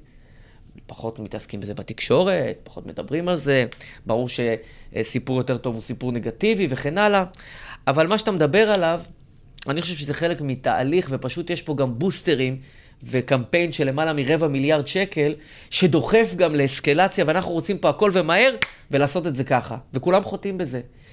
ההליכה הזאת של אה, יריב לוין, נקרא לזה שם קוד, לנסות לשנות 30 שנה בשלושה חודשים, אה, נועדה להתפוצץ על קיר. המהלכים האולטרה אגרסיביים, אלימים, של חלק מאותם אנשים במחאה, כמו סרבנות וכולי, בעיניי, נועד, נועדו בסופו של דבר להתפוצץ, אבל הם בעיניי בקצה לא אירועים שמגדירים את המדינה. כי המחנה, הבסיס, היסודות, ה foundation של אנשים פה עדיין רב המחבר על המפריד. עכשיו, לכן אני לא מפחד. אני באמת לא מפחד. גם כי אני אדם מאמין, וגם כי אני חושב שעם כל מה שהם אוכלים לנו את הראש פה, וכל הבניית המציאות, וכל המסגור, וכל הנגטיב, וכל ה boost, וכל פמפום המחאה, וכל הדבר הזה, בסוף יש גם מציאות, והמציאות היא טיפה אחרת ממה שמבנים אותה. אז אחד, אני לא מפחד. אני לא, לא מונע מהמקומות האלה, אני מבין את החששות שלך, אני חושב אחרת בעניין הזה, אני לא חושב שכלו כל הקיצים. כן, אנחנו באירוע היסטורי, חד משמעית, אני רואה בזה הזדמנות היסטורית. פעם אחת. פעם שנייה, אני אומר כבר שבועות, פה, בגלי צה"ל ובכל מקום אחר, שנתניהו והקואליציה היו צריכים לבוא, לעשות תיאום ציפיות, for God's sake. להגיד מה הולך להיות, מה לא הולך להיות. כי כשבן אדם לא יודע מה הולך להיות, אני עם עברי, בן החמש, עוד מעט, כשהוא לא יודע לאן הוא הולך תיאום לגן... ציפיות מול הציבור? כן, תיאום ציפיות, לבוא אבל להגיד... כל עשר דקות, כמה, אה, פעם זה טלי גוטליב, פעם רגע, זה רגע, גאון רגע, אחר, רגע, רגע. ואומר, לא, לא, לא, צריך להיות ככה, צריך להיות ככה, אנחנו נעביר נכון, הכל, כולם. נכון, אז- הכל נכון, אז- זה רק אז- מאור- אז- זה זה רק אז- מוסיף ומעורר עוד פחדים. מטרילים את הפרנואידים. אתה צודק. ועדיין יש אחריות. ועדיין, אם אתה בא ושם את הכובד משקלך, ונתניהו כובד משקלו הסגולי, עדיין גדול דרמטית מכל השחקנים גם יחד בפוליטיקה הישראלית, גם עוד עשר שנים הוא עדיין יהיה יותר גדול מכל השחקנים בפוליטיקה הישראלית. ופה הפער בתיאום הציפיות הוא בעיניי פער גדול. גם, אני חושב, בהתייחסות לבג"ץ, כן נקיים, לא נקיים. עכשיו, רגע, רגע, ואז אני אומר, ואז, אגב- רגע, ואז, ואז אני אוקיי. אומר, שברציונל, אני מסכים איתך, שכבר לדעתי לפני כמה שבועות כבר היו צריכים להגיד, חבר'ה, לא נוגעים בחוק יסוד, עילת הסבירות, אל תיגעו בה, נבצרות, לא לגעת, לעשות את התיאום ציפיות, ועדה לבחירת שופטית, נעשה פריטטי, נעשה את זה בתיאום, במוסכם, כל שאר הדברים דוחים בעוד שנה וחצי. כי ברור שלא נוכל לצאת ב, אם, אם לא יהבנו ומה שרצינו לצאת מההתחלה. זה היה צריך לקרות מזמן. עכשיו, אתה יודע איך זה יקרה? זה יקרה כשאתה נגרר על החזה זה בדקה יקרה ה-90 ולא ביום- אפקטיבי. ביום שני בתשע מתחיל הדיון, יפה. זה יקרה ביום שני בשמונה בבוקר. וזה כבר לא יהיה אפקטיבי. ברור. ולכן אני חושב שהיה פה איחור דרמטי בכל התהליך ובכל הדרך, ב- ב- בתיאום הציפיות לפני כל דבר אחר. ואני מסכים איתך, צריך להיות חכמים יותר מצודקים. אני חושב שיש פה סוגיות פי מיליון יותר חשובות כרגע, אבל גם צריך למדוח גבולות. צריך גם לשים גבולות איפשהו, וצריך גם לנהל את הדיאלוג הזה עם בית המשפט. אחרת, כרגע, דה פקטו, הגענו לסיטואציה שאם אתה עכשיו שם cruise control, לא קורה כלום בשבוע, שבועיים, שלושה הקרובים מבחינה פוליטית. מחנה הימין מפסיד בכל הקרבות שלו. אחד אחרי השני הוא יפסיד, כי הוא מגיע באפס תיאום ציפיות ובמוכנות נמוכה, כמו שהוא הגיע למהלך הזה בראשיתו, mm-hmm. והאירוע מתנהל ולא מספיק מנוהל, mm-hmm. ולכן בסוף אתה צריך גם לדעת לקצץ הפסדים. וכשאתה הולך all in בעולם הפוקר עם 2-7, כשאתה לא יודע מה יש בקלפים האחרים, 9 מ-10, 99 מ-100 אתה תפסיד. ופה תיאום הציפיות וניהול המהלך היה כושל. זה לא אומר שבצדקת דרכנו בעניין הזה זה אין לא- צדק. אין- זה לא משנה, זה אבל לא זה מ- כבר לא עניין של צודק. זה לא מעניין בכלל עכשיו. יפה. אנחנו מעבר לשלב המי צודק. ולכן ברציונל צריך רגע להבדיל פה בין דרך, תהליך, צדק, ובסוף, מה נכון שיקרה אז- כרגע. אז- אז בגדול שנינו די מסכימים. אנחנו מסכימים. צריך לק- לקצץ הפסדים, למזער את הנזק שנגרם, להבין את האירוע בתמונה אה, אה, עגולה ורחבה, ולהבין לאן האירוע הזה הולך. נסתכל מה קורה בביטחון פה בעיקר. בהחלט. ישב פה יצחק בריק לפני שבועיים, שלושה, שמענו את זה ממקור ראשון. בהחלט, לראות מה קורה בכלכלה. ושוב, החברה פה, אני כופר ב- ב- באופטימיות, החברה פה נקראה קרע שייקח זמן לאחות. בסדר. ייקח פה זמן לאחות מה שקורה פה. אבל תראה את ההזדמנויות שקורות זמן. פה. אני מסכים. תראה את ההזדמנות... אה, יש, יש, אה, אה, יש אה, ממש לדעתי, זה כמו בגידת האינטלקטואלים, וכמו... אתה רואה מה קורה עם המעבר לערוץ 14. אנשים כבר מצביעים, זה כבר קורה בדה פקטו. אני חוזר על זה פה בפעם, אני לא יודע כמה. אה, טראמפ לא היה נבחר בלי אובמה, ביידן לא היה נבחר בלי טראמפ. Mm-hmm. אנחנו בתנועת מטוטלת. הממשלה הזאת, בפעולותיה, במהלכיה, קובעת בהגדרה מביאה לנו דטרמיניסטית. ממשלת progress אני לא חושב. בשיא כוחה. אני חושב שכשאתה מסתכל רגע במעוף של 5-10 שנים, היא תייצר פה יותר איזונים. כי מה זה, אמ- מה אמרה הממשלה הזאת? היא אמרה, לא בגלל שאנחנו לא זה, פשוט בגלל ההרכב והקונסטלציה, שאין פה בשלות לממשלה מהסוג הזה. ולכן בהכרח יהיו פה ממשלת אחדות, או ממשלות אחדות, או ממשלות לי- יותר מאוזנות בשנים תקשיב, הקרובות. אני, אני, אני, אני, אני מסכים עם רוב הדברים שאתה אומר, אבל אני, אני אתן עוד כמה, אה, עוד כמה ויצים. אני, אני חושב שאנחנו קרובים לסוף עידן נתניהו. אני לא יודע אם זה שנה או חמש שנים. אני מאחל לו בריאות, אריכות שנים, הצלחה, שגשוג ואושר בכל יום אה, עד 150 שנה מכל הלב. אבל אני חושב שדרכו הפוליטית קרובה מאי פעם להסתיים. אני משוכנע שזו הקדנציה האחרונה שלו. כמובן שאין לי שום מידע מוקדם או שום אה, ידיעה שאפילו מתקרבת להיות מבוססת על משהו, להוציא הערכה שלי. האיש בקדנציה האחרונה שלו. ואני חושב שלצד המפץ הגדול שאנחנו עוברים עכשיו כחברה, אנחנו עומדים בפני אירוע של מפץ גדול פוליטי עם ירידתו של נתניהו מהמפה הפוליטית. בוא, אנחנו הולכים לא רק מפץ גדול, רגע. אנחנו הולכים לאירוע שיש, כל מה שאנחנו מכירים, יפה. לזרוק לפח, פה אני אנחנו אומר... הולכים משחק חדש. עכשיו אני מדבר על הסכנה. אני מדבר על הסכנה. לצערי, גם בימין וגם בשמאל, אין באופק אף דמות שאתה יכול לשאת אליה עיניים ולומר, היא תנהיג את עם ישראל בתקופה הלא קלה הזו. הוואקום המנהיגותי בעיניי הגדול ביותר מאז בן גוריון. מסכים. אז אנחנו עכשיו עומדים בפני מצב שבו נתניהו ירד מה, מהשלטון לדעתי, בעוד, ש- אני מקווה שבעוד מתי ארבע, שזה לא יקרה. ארבע שנים. בלבד. כן, כן. ואנחנו נמצא את עצמנו בלי מישהו, אג- אגב תום בריידי, כן? בשמאל אין אף אחד. עם כל הכבוד לגנץ, בטח לא לפיד, בטח לא אה, בנט, בטח לא יאיר גולן, בטח לא, אין שם. גם בימין, עם כל הכבוד ליריב לוין, הוא לא יכול לנהל. ב- סליחה, במחילה על כבודכם, יכול להיות שהוא ימין אמיתי, יכול להיות שהוא נאמן לדרכי הליכוד, אבל מפה ועד לנהל את עם ישראל, את מדינת ישראל, את האירוע ההיסטורי הלא ייאמן שהוא מדינת ישראל. לא מדבר רק על התקופה הזאת. מדינת ישראל היא אירוע היסטורי שאחת לדורות מתרחש. כן. לנהל אותו, אני מצטער, יריב לוין עוד לא שם, אולי הוא יגדל להיות שם. אז כרגע, מה החשש שלי?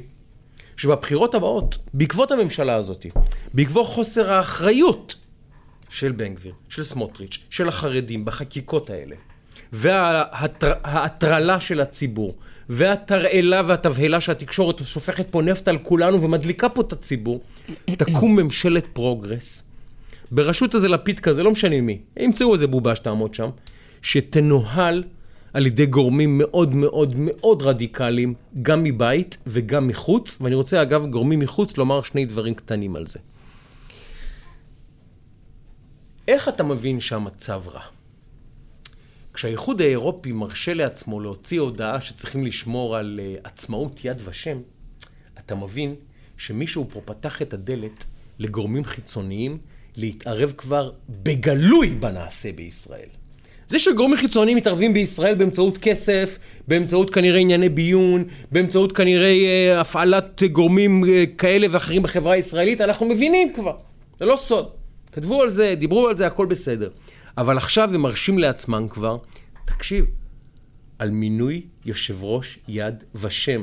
פקקט דני דיין, איזה פוליטיקאי ליגה ב' שמונה לתפקיד הזה, האיחוד האירופי מרשה לעצמו להוציא הודעה, יש לשמור על עצמאות יד ושם. מה שאומר שהשערים נפתחו. הם מרגישים שאנחנו מדינה פרוצה, שהם יכולים להתערב בה בזוטות שבזוטות. עזוב את האירוניה ההיסטורית. כן. של, ה- תגידו, אתם רציניים? הרי על אדמת אירופה התרחשה השואה, ואתם מדברים איתנו על איך לשמור, לשמר את זכר השואה? מה, אתם גנובים? אתם, זה, זה כאילו, הפ- הפרדוקס מתאבד מעצמו, מהפרודיה על הפרדוקס הזה. האירופים מלמדים אותנו איך לשמר את זכר השואה, הלו, אתם עשיתם את השואה! זה לא יאמן! זה fucking לא יאמן, האיחוד האירופי! הרי אה, כל, אה, אה, כל מדינה שנייה באירופה, היו לה משתפי פעולה עם הנאצים, היו לה אה, אנשים שרצחו יהודים. אם, אם, אם, אם אתם רוצים נעשה רשימה, קרואטיה, אוקראינה, היו בגר... בגרמניה כבר לא מה לדבר, היו בפולין, היו בהולנד גם לצערי אנשים ששיתפו פעולה עם הנאצים, אין ספור. אז האיחוד האירופי, צרפת כמובן, ממשל וישי הסגיר יהודים, אה, אה, האיט- האיטלקים הסגירו יהודים כמובן. אז האיחוד האירופי מדבר איתנו על שימור השואה ועל דני דיין. למה? כי השער נפתח. כי חברינו הטובים האהובים מצד שמאל, אחינו למדינה, אה, פתחו את השערים. פתחו את השערים לאנשים האלה ואמרו להם תיכנסו מותר. זה אפילו רצוי, תיכנסו, תתערבו. ואני אומר לך, שהאנשים האלה, כשישב יאיר לפיד בשלטון, ינהלו פה את האירוע. אגב- ינהלו פה את האירוע, אגב, שנקרא של- מדינת ישראל. שלפיד ניהל את האירוע. נכון. הוא אמר על האמריקאים, אני, מה שאתה, כאילו, ועל זה אני מדבר. בגלל זה גם אתה רואה את ה- את זה- היחס של האמריקאים כרגע. זה- אתה- מה אז- נוח להם יותר, מה בגלל פחות. זה אני מתיירא מאוד. כי אני אומר, תעלה פה ממשלת שמאל, וינהלו אותה האמריקאים והאירופאים, והגורמים האלה שרוצים פה מדינת כל אזרחיה, ומדינת כל אריתריאה, זה מה שהם רוצים פה. אבל פה טמונה גם ההזדמנות.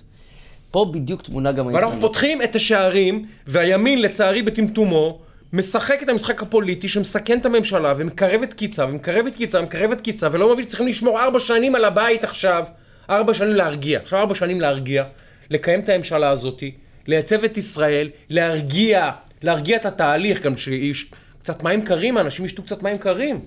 אי אפשר עכשיו להיכנס לבחירות בעוד שלושה חודשים, מה, המדינה פה תתפרע.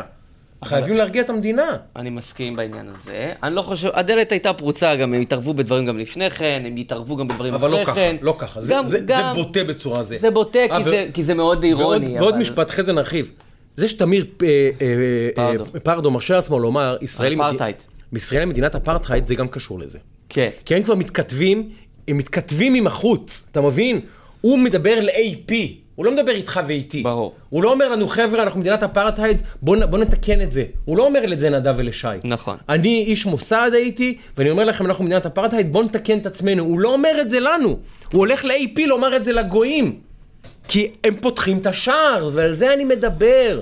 הם פותחים את השער להתערבות זרה פה, ולהשפעות זרות על מה שקורה פה, ונותנים לגיטימציה והכשר לדברים מזעזעים שעומדים לקרות פה. כל מה שאתה אומר לגבי תמיר וזה, אני מסכים 100%. אבל למה פה תמונה הזדמנות? כי אנחנו מסכימים שצריך להיות פה איזשהו מפץ. עכשיו, שנים אנחנו אומרים, בואנה, חבר'ה לא רוצים להיכנס לפוליטיקה. נכון? חבר'ה טובים לא רוצים להיכנס לפוליטיקה. למה? מי ירצה להכניס את שומר הראש נפשו? בדיוק. שומר נפשו. אבל מה שאתה רואה את הגל הזה של שקמה ושות' שבאים מצד אחד, הוא בהכרח יביא גם גל מהצד השני. ואני הרי דיברתי פה לא אחת על הנושא של ראש ממשלת ישראל ב-2030. אמת. ומה שאתה אומר עכשיו, אנחנו עדיין לא יודעים את שמו ולא מכירים אותו, ואולי עכשיו מאזין לפודקאסט שלנו אפילו. יפה. ותשים לב שהנקודה הזאתי היא רק בעיניי קטליזטור לבואו. המחאה, כל מה שאנחנו רואים עכשיו, כל הרדיקליזציה, כל המינוף האקסטרימיסטי של, של שוליים, בעיניי הוא רק דוחף, כי זה תנועת המטוטלת, זה בדיוק תנועת המטוטלת. והמטוטלת בסופו של דבר מייצר, היא תייצר בהכרח איזון. פה דברים קורים גם בעיניי יותר מהר, יותר דרסטי מאשר בארצות הברית, ואנחנו לא ארצות הברית, כל פעם שמנסים להגיד ישראל היא פולין, אנחנו הולכים להיות הונגריה, קשקוש בלבוש, אין מדינה כמו ישראל, אין שלטון כמו ישראל, אנחנו לא הונגריה, לא פולין, לא רוסיה, לא ארצות הברית, לא אף מקום. האירוע שקורה פה הוא ייחודי בעולם, במבנה שלו, בלקונות שלו, בהזדמנויות שלו, ובעוד הרבה דברים אחרים. דיברתי איתך על, על שגריר בחריין ואיך הוא ראה פה את הדברים, ואני יכול לתת עוד דוגמאות. ולכן, ולכן אני חושב שהאירוע שאתה, אה, שאנחנו רואים אותו שנינו, ואתה מפרש אותו כאיום מאוד גדול, ואני גם מבין בהחלט למה, אני חושב שהוא בהכרח הזדמנות מאוד גדולה, כי הוא ייצר פה, כשאתה מסתכל על 120 האנשים שנמצאים היום בכנסת, יש כמה אמיתות שהן מוס- הן מוסכמות כבר גם מימין וגם משמאל. ואחת מהן היא שמה שקורה כרגע בזה, לא משנה כרגע באיזה צד אתה, אתה אומר, אני לא כל כך מרוצה מהשירות שאני מקבל מהחברה הזאת. אוקיי? נניח שקראו לה, לא יודע, OTS, whatever, זה, אתה אני לא מרוצה מה... עכשיו, בין הרגע שאתה אומר אני לא מרוצה, ועד הרגע שאתה אומר, נשבר לי, ועד הרגע שאתה מתנתק, ועד הרגע שאתה עובר חברה, יש תהליכים. כמו איזה אבל, זה, אתה יודע, יש תהליכים. פה אנחנו גם רואים עכשיו תהליך, הוא פשוט מכווץ, כי אנחנו אוהבים את הכל חזק, אלים, אגרסיבי, מהיר, חד. אז הקיבוץ הזה קורה מאוד מהר. ההזדמנות גם תבוא, להערכתי, זה מחיש את ההזדמנות, כי מה שאתה ואני רואים, עוד כל אזרח במדינה רואה, ואני חושב שזה, לא, אולי לא בטקט אחד, אולי בשני טקטים, אבל זה מה שנקרא יחיש את הגאולה, גם יחיש את הגאולה הפוליטית גם במידה מסוימת. כי אני לא חושב שיש שם בן אדם במדינת ישראל שאומר, אה, שמע, יאיר לפיד, הוא מייצג אותי מלא מלא. בני גנץ, שמע, אני מלא איתו. הוא יגיד עכשיו, תשמע, אני... מי שעכשיו בעד מתינות, אני בעדו, היום זה בני גנץ, אני בעד בני גנץ.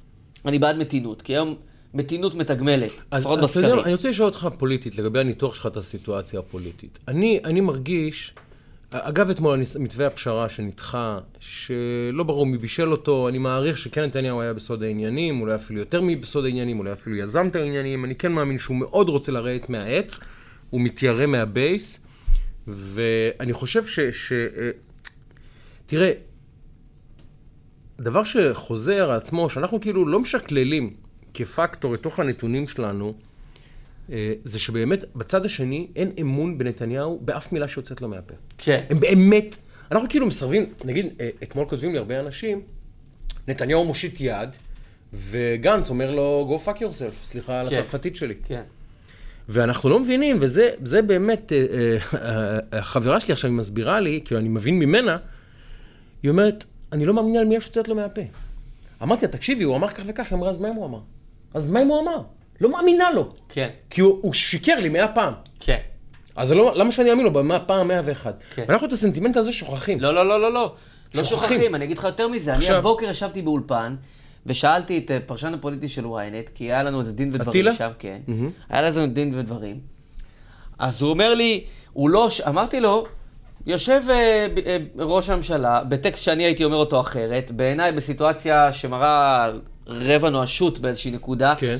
ואני מאמין לו, לא כי אני מאמין לו לא מאמין לו, כי אני חושב שאין לו ברירה. נכון. הוא בנקודה של אין לו ברירה. שהוא באמת רוצה את זה. באמת, הוא לא יודע מה הוא רוצה, אין לו ברירה. נכון. לכן זה לא עניין של להאמין או לא להאמין, אין ברירה, ולכן הוא עושה את המהלך באופן הזה. נשים את זה שנייה בצד. אז אומר לי, אה, זה... אה, אטילה. אטילה. אה, בכבוד, כמובן, וזה, הוא לא הושיט לו יד, הוא הושיט לו מסור. הוא לא מאמין למילה מה שיש לו, הוא התפכח כבר מהעניין, לא, אף אחד לא מאמין לנתניהו, מה שאתה אמרת עכשיו. אז אני אומר, רגע, שנייה, שנייה, שנייה. אוקיי. אז אם אתה לא מאמין למילה שלו, מה זה משנה מה הוא יגיד? הוא יעשה עכשיו פשרה ויגיד, אני גונז את הרפורמה, לא רק זאת, אני מביא עוד עשרה שופטים אקטיביסטים, כן? ואני סוגר את הכנסת ומביא שופטים שינהלו את הכנסת ואת הממשלה. זה עד קצה המלכות, בסדר? אז מה זה משנה? אם אתה לא מאמין לו, אז אין עם מי לדבר. אז אם אם מבחינתך אין עם מי לדבר, אז מה זה משנה מה הוא יביא? והתגובה שבני גנץ הביא, לדעתי, אם אני מנתח את זה אפרופו בריאל פוליטיק, בני גנץ ייצר, ואני מכבד את זה והכל, רק בוא נשים את זה על השולחן, תגובה צינית במיוחד לסיטואציה. לכאורה, מה יש לו להפסיד? אם הוא לוקח את היד הזאת, מה יש לו להפסיד? אני אגיד לך מה יש לו להפסיד. רגע, רגע. יש לו מה ירדו עליו, שהוא זה, שהוא עוד פעם פראייר, שהוא sucker, whatever. זה לא דיכוטומיה. הוא יכול היה לצאת גדול מפה ומפה. אממה, הוא מבין את הסיטואציה. הוא לא מסתכל כרגע, בהיבט הזה, על טובת עם ישראל. הוא בהיבט הזה מסתכל, פוליטיקה 100%, אין ספק. פוליטיקה אין ספק. שלא יספרו לי סיפורים אין ספק, פשוט. זה אין שאלה. הוא ניצל. צינית את המצב, נטו שזה פוליטיקה. סבבה, הכל טוב, אנחנו בפוליטיקה, פוליטיקה. אנחנו בניתוח פוליטי. נטו פוליטיקה. ניצל את המצב הצי... באופן ציני ואמר, באופן, אה, אה, אני מבין, ואני מבין שגם נתניהו אין ברירה, אבל נתניהו עכשיו בפינה, בקורל, יש לו שלושה אירועים בספטמבר, בשלושת האירועים הוא בדפיציט, הוא בשטח נחות, למה שאני ארים לו את היד? למרות שלהרים לו את היד היה טוב לעם ישראל עכשיו. היה מצוין לעם ישראל עכשיו. אבל אותו מעניין ריאל פוליטיק, שזה נכון. סבבה ואני מכבד את זה. רק שלא יספרו לי פה איזה סיפורי נאורות. אין שאלה, זה אין שאלה, אני מסכים איתך לחלוטין. והניתוח שלי זה שהם מריחים את הדם, כמובן מטאפורית, ברור. הם מריחים שנתניהו והממשלה הזאת הם ערב, אה, אולי קריסה לתוך עצמם. אתמול, שעון החול, פגשתי את אחד השרים, לא חשוב שמות, אתמול באיזשהו אירוע. הוא היה מאוד מאוד מודאג, ואני חושב, אמרתי לו, ואני אומר את זה גם פה, שאתמול בסיטואציה, בקונסטלציה שנוצרה, בגלל שהייתה בדיליי, בגלל איך שהיא נוצרה, בגלל כל האירוע שכולם מבינים את כולם, ויש פה גם את השופטים בבית המשפט שרואים את האירוע, לא בעניינים המשפטיים של כן, כן, נתניהו. ברור, ברור. ויש פה גם את האופוזיציה שרואה פה, כמו שאתה אמרת, וגם את נתניהו ואת כל הסיפור של המורכבות הקואליציונית עם טלי גוטליב ויריב לוין שלא זז מילימטר והנוקשות הזו וכולי. הם מבינים שיש פה פריחות כזאתי, ששעון החול במידה מסוימת התהפך אתמול, לא בגלל משהו דרמטי שקרה, מהמם. פשוט בגלל הקונסטלציה ולוחות הזמנים, מהמם. שהביאו את זה לנקודה שאני אומר לך, שאם זה לא, בכל קונסטלציה אחרת הייתי אומר לך, אתמול, ב-95% הממשלה התחילה לחשב את קיצה לאחור בימים או בשבועות. מהמם. העניין היחיד הוא שאני לעולם לא אומר נגד נתניהו. ואם יש אדם אחד שיכול להוציא את ההרמונים מהאש הזה באיזושהי קונסטלציה ולרבע את המעגל הזה, אחד, במדינה הזאתי, זהו. אגב, אני לא בטוח איך הוא עושה את זה. וכל פתרון, שאתה יודע, זה כמו קצת, שאתה בזה, אתה הולך לפה סדור, סכון, ס- סתום, אתה הולך לפה סגור, אתה הולך לפה נעול. כרגע כל הדלתות תקשיב, סגורות, אז- אבל הוא כבר הראה שהוא אני- יודע לשלוף מפתח שלא לך- ידענו שיש. אז אני אגיד לך משהו על, אה, על מר נתניהו, ששוב, יש לי המון המון המון הערכה אליו, באמת, הוא, הוא דמות היסטורית בדברי ימי העם הזה. לטוב ולרע, לא משנה איך תסתכל על זה, מי שלא מבין, ש... אה, הוא, בדברי ימי העם הזה יש פרק שמוקדש ל, ל, ל, לתקופה שלו, ללא ספק, ולאישיות שלו. חד משמעית. אין שאלה בכלל. ו, ואני אומר לך, כמו שאנחנו מדברים בספורט, זה שחקן בן 37. הוא כבר אה, ימיו הטובים מאחוריו, ואני חושש מאוד. אני חייב להגיד לך שאני רואה אותו בימים האחרונים, אה, או בשבועות האחרונים, בהתבטאויות שלו, והוא נראה לא טוב, פיזית.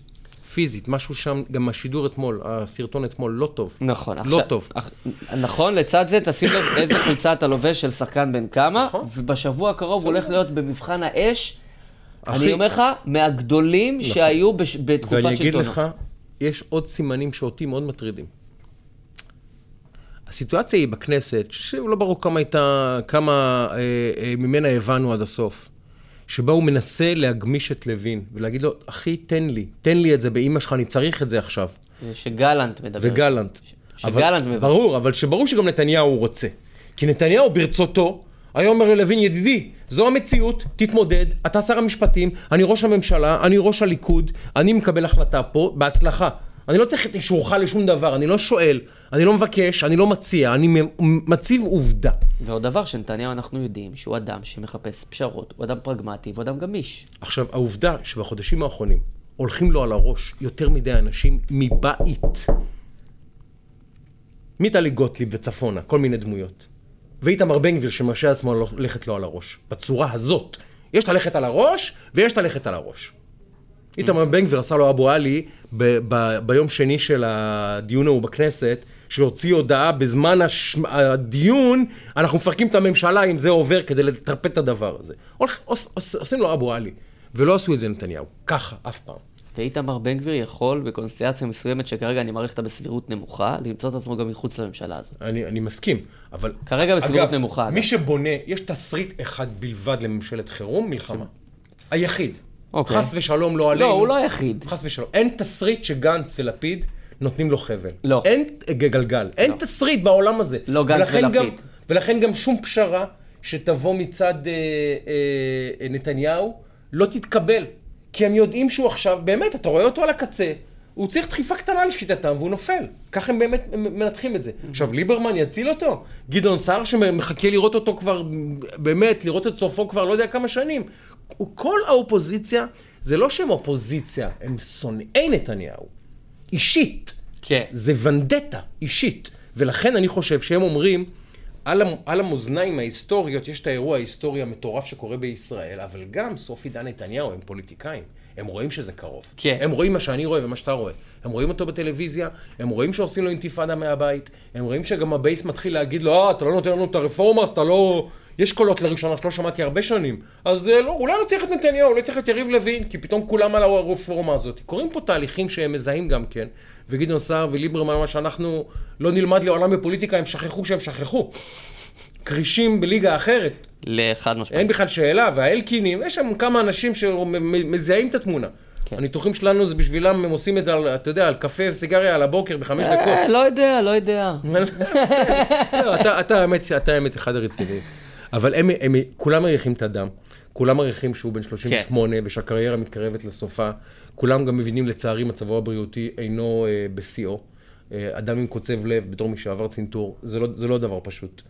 אה, כולם מבינים שיש לנו פה גם אה, עוד לחצים נוספים שמופעלים עליו, מהאמריקאים בצורה מטורפת. אה, עכשיו אני רואה, האירופאים בוחשים לנו במדינה פה. יש לו את האינתיפאדות של ה- אה, טלי גוטליב עם שם קוד, ואני מצטער, כרגע עושה רושם שהוא לא מצליח להשתלט על האירוע. שהוא לא מצליח להכיל את הסיטואציה הזאת ולנהל אותה. ולכן אני חושב שהוא יידרש למהלך דרמטי. זה ה... זה ה... הוא כבר נדרש למהלך דרמטי לפני אבל חודשיים. דרמטי, אקטיבי, דקלרטיבי, Game changer. הוא חייב לעשות איזשהו מהלך, אתה יודע, זה כמו... אגב, ואני טוען שסעודיה לא יספיק. לא, ברור שלא. סעודיה לא ברור מספיק, שלא. זה להתעלות בסולם שהדרך. אליה הוא מאוד מאוד גבוה, רחוק שלא. ולא עומד בזמנים. ברור שלא. הוא יצטרך לייצר, אני, אני אמרתי לך מה המהלך המוצע לדעתי, Game changer שיטרוף את הקלפים. יטרוף את הקלפים פה גם בתוך הימין הישראלי.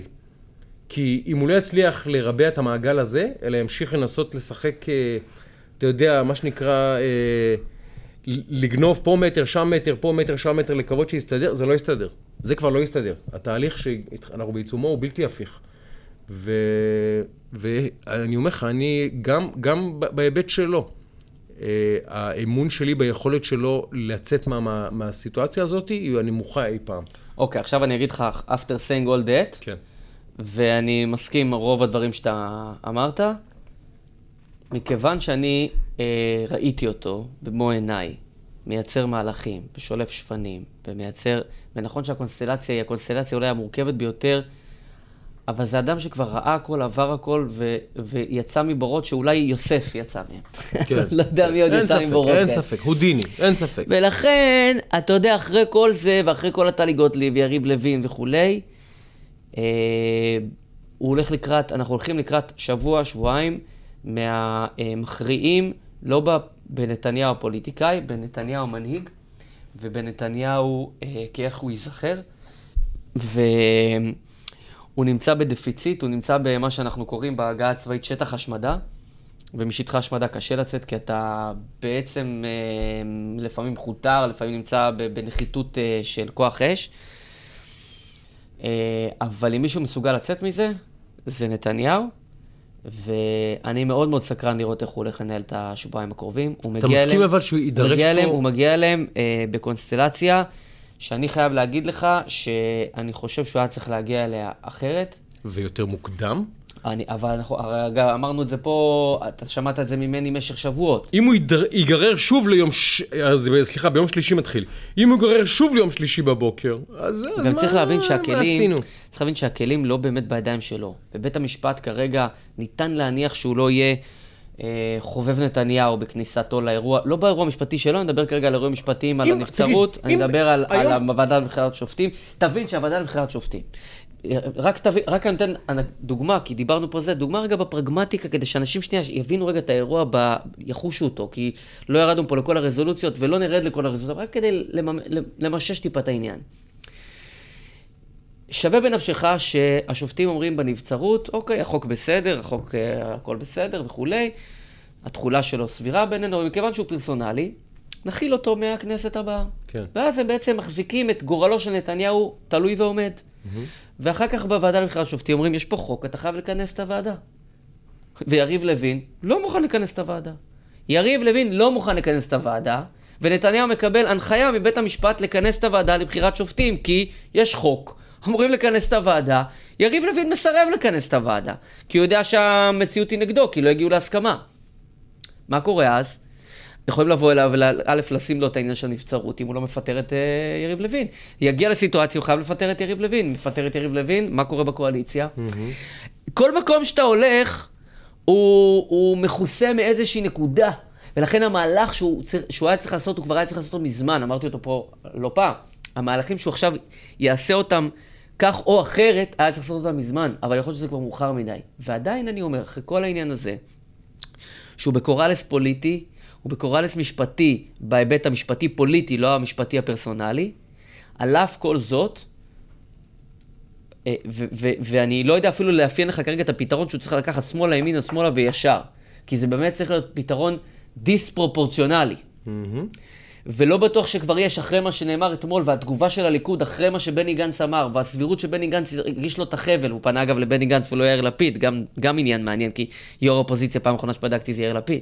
זאת אומרת, גם על הדרך הוא עושה, נותן עוד כמה צ'פחות במרכאות ליאיר לפיד באירוע הזה, שגם נפגע והוא גם באירוע בפני עצמו.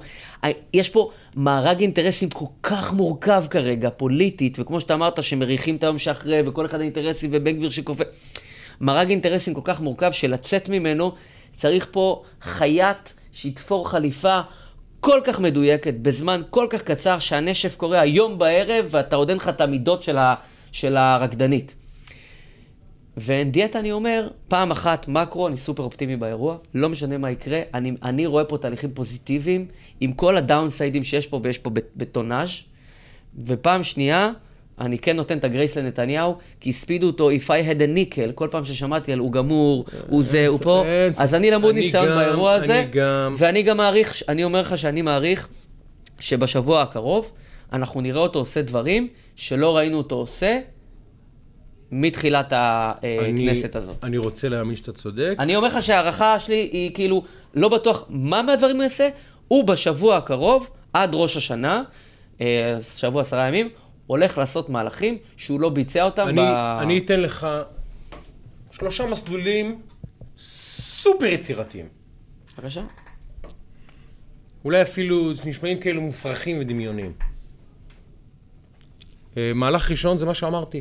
מחר בערב, שמונה בערב, מסיבת עיתונאים. אני מודיע לכם בזאת, הרפורמה הסתיימה. אני מושך את uh, צמצום עילת הסבירות. אני אכבד כל פסיקה של בג"ץ uh, ככתובה וכלשונה, לא משנה איך זה יקרה ומה הם יאמרו, אני אציית בהצדעה, אני לימין שור אני אלך, אני אעשה, אעשה תרגילי תסתסך בפתח בית המשפט העליון. אין דבר יקר וחשוב לי יותר משלטון החוק. אני גונז לכם את הרפורמה עד לכנסת הבאה, ועכשיו מקים, קורא להקמת ועדה להתדיינות whatever, זה אפשרות אחת מה שהצעתי, המסלול הזה. כן. זה, זה, אתה מודה שזה Game Changer, זה טורף קלפים. זה מסוג הדברים קלפים. שדיברנו לפני חודשיים ולפני כן, חודש. כן. אבל מהלך נוסף שני, שים לב. הוא הולך לכנסת ואומר, חברים, העם הזה קרוע. העם לא מצליח להכריע אם הוא רוצה או לא רוצה, ולכן אני מפזר את הכנסת והולך לבחירות שהן על הרפורמה. הוא אומר, אין בעיה, אתם רוצים בחירות? נלך לבחירות, זה מה שרציתם הרי, נכון? בחירות. ואז הוא אומר לימין, מי לאדוני אליי? אתם רוצים רפורמה? בואו, בואו, בואו, בואו נראה אתכם. הוא אומר לעם, זה יהיה הצבעת אמון על הרפורמה עכשיו. ומי שלא רוצה רפורמה, שילך להצביע לשקמה ברסלר. ומי שרוצה רפורמה, שיצביע ליכוד. זה גם Game Changer. זה גם טורף את הקלפים ומערבב פה את כל המערכת, למרות שזה שוב, זה משחק אבל זה כמו, כמו, כמו, כמו להכריז על עצמו בעולם תוכן אחר. להכריז על עצמו נבצרות למאה ימים, נכון. וליישר את המערכת, נכון. וזה משהו שהוא כביכול הגיוני, אבל לא, זה לא אני- הפרסונה שיעשה את המהלך. ויש אפשרות שלישית גם, שהוא לא יעשה אותה. לא יעשה אותה.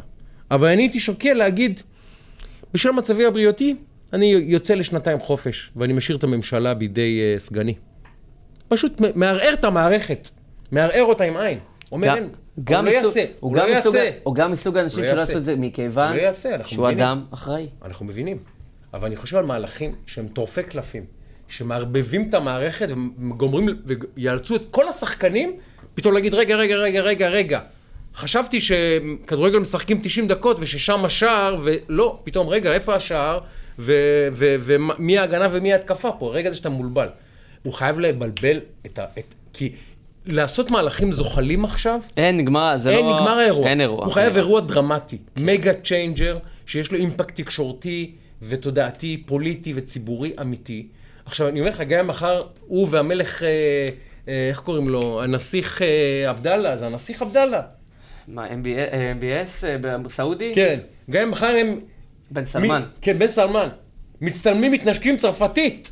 עם דגלי ישראל, ב, ב, ב, ב, ב, לא יודע מה, בביתו בירושלים, זה עדיין לא מספיק טוב. לסעודיה אין לא מה מספיק. לעשות, זה לא עובר.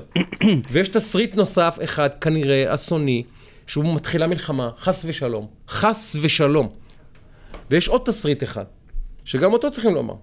שהוא גם מזמן מלחמה בוודאות, והוא שהוא הוא מכריז על תקיפה באיראן. לא, לא מכריז, יוצא לתקוף באיראן, וזהו, טורף, טורף את כל הקלפים. הוא כבר לא צריך לתקוף באיראן בשביל שהאירוע הזה יקרה, הוא יכול לתקוף ב... אה, בלבנון. בלבנון. בלבנון. זאת אומרת, הוא הולך לפעולה צבאית דרמטית. תראה, לתקוף בלבנון יהיה קשה, כי יגידו לו, "אה, מה אתה עושה?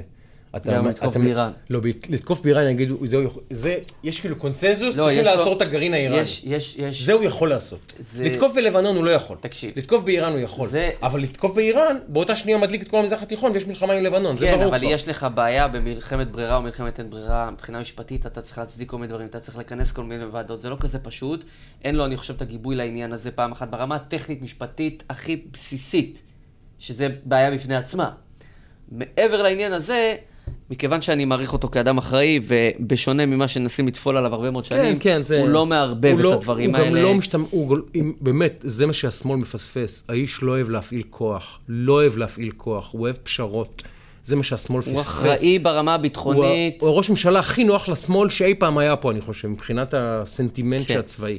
אדם שלא אוהב להפעיל כוח. לא אוהב. לא ולכן אוהב. אני חושב שזה לא, לא ילך לכיוון הזה. אני כן חושב ומעריך, ויהיה לנו זמן לבדוק את זה עוד, ב- עוד שבוע הבא, כי אני מעריך שכבר... איזה מהלך הבא. אתה מדמיין? אתה, חוש... אתה רואה בעיני רוחך אותו אה, עושה? יכול מאוד להיות שהוא יצא לתקשורת, יכול מאוד להיות שהוא יישב גם בכל מיני מקומות שהוא לא ישב בהם עד עכשיו מתחילת הכהונה, ישיר מבט אה, לציבור הישראלי, אה, ייקח את הסיכון שדקה אחר כך אה, יריב לוין מתפטר. יריב לוין מתפטר, הוא מסכן את הקואליציה הזאת במובן הכי מובהק שלה. אה, וזה, בסוף פוליטיקה זה אומנות האפשר, אבל ואירוע של זה העיתוי אלטרנטיבות. הכי טוב, כי הסמוטריצ'ים והבן היה גבירים... עיתוי יותר טוב, היה לו עיתוי יותר נכון, אבל הסמוטריצ'ים והבן גבירים מדממים בסקרים, הם לא יפרקו עכשיו את הממשלה. היה לו עיתוי יותר זה טוב. עיתוי מחורבן עבורם. נכון, אבל עדיין בתוך הליכוד גם, יריב לוין, אם הוא מתפטר או whatever, הוא לא לבד.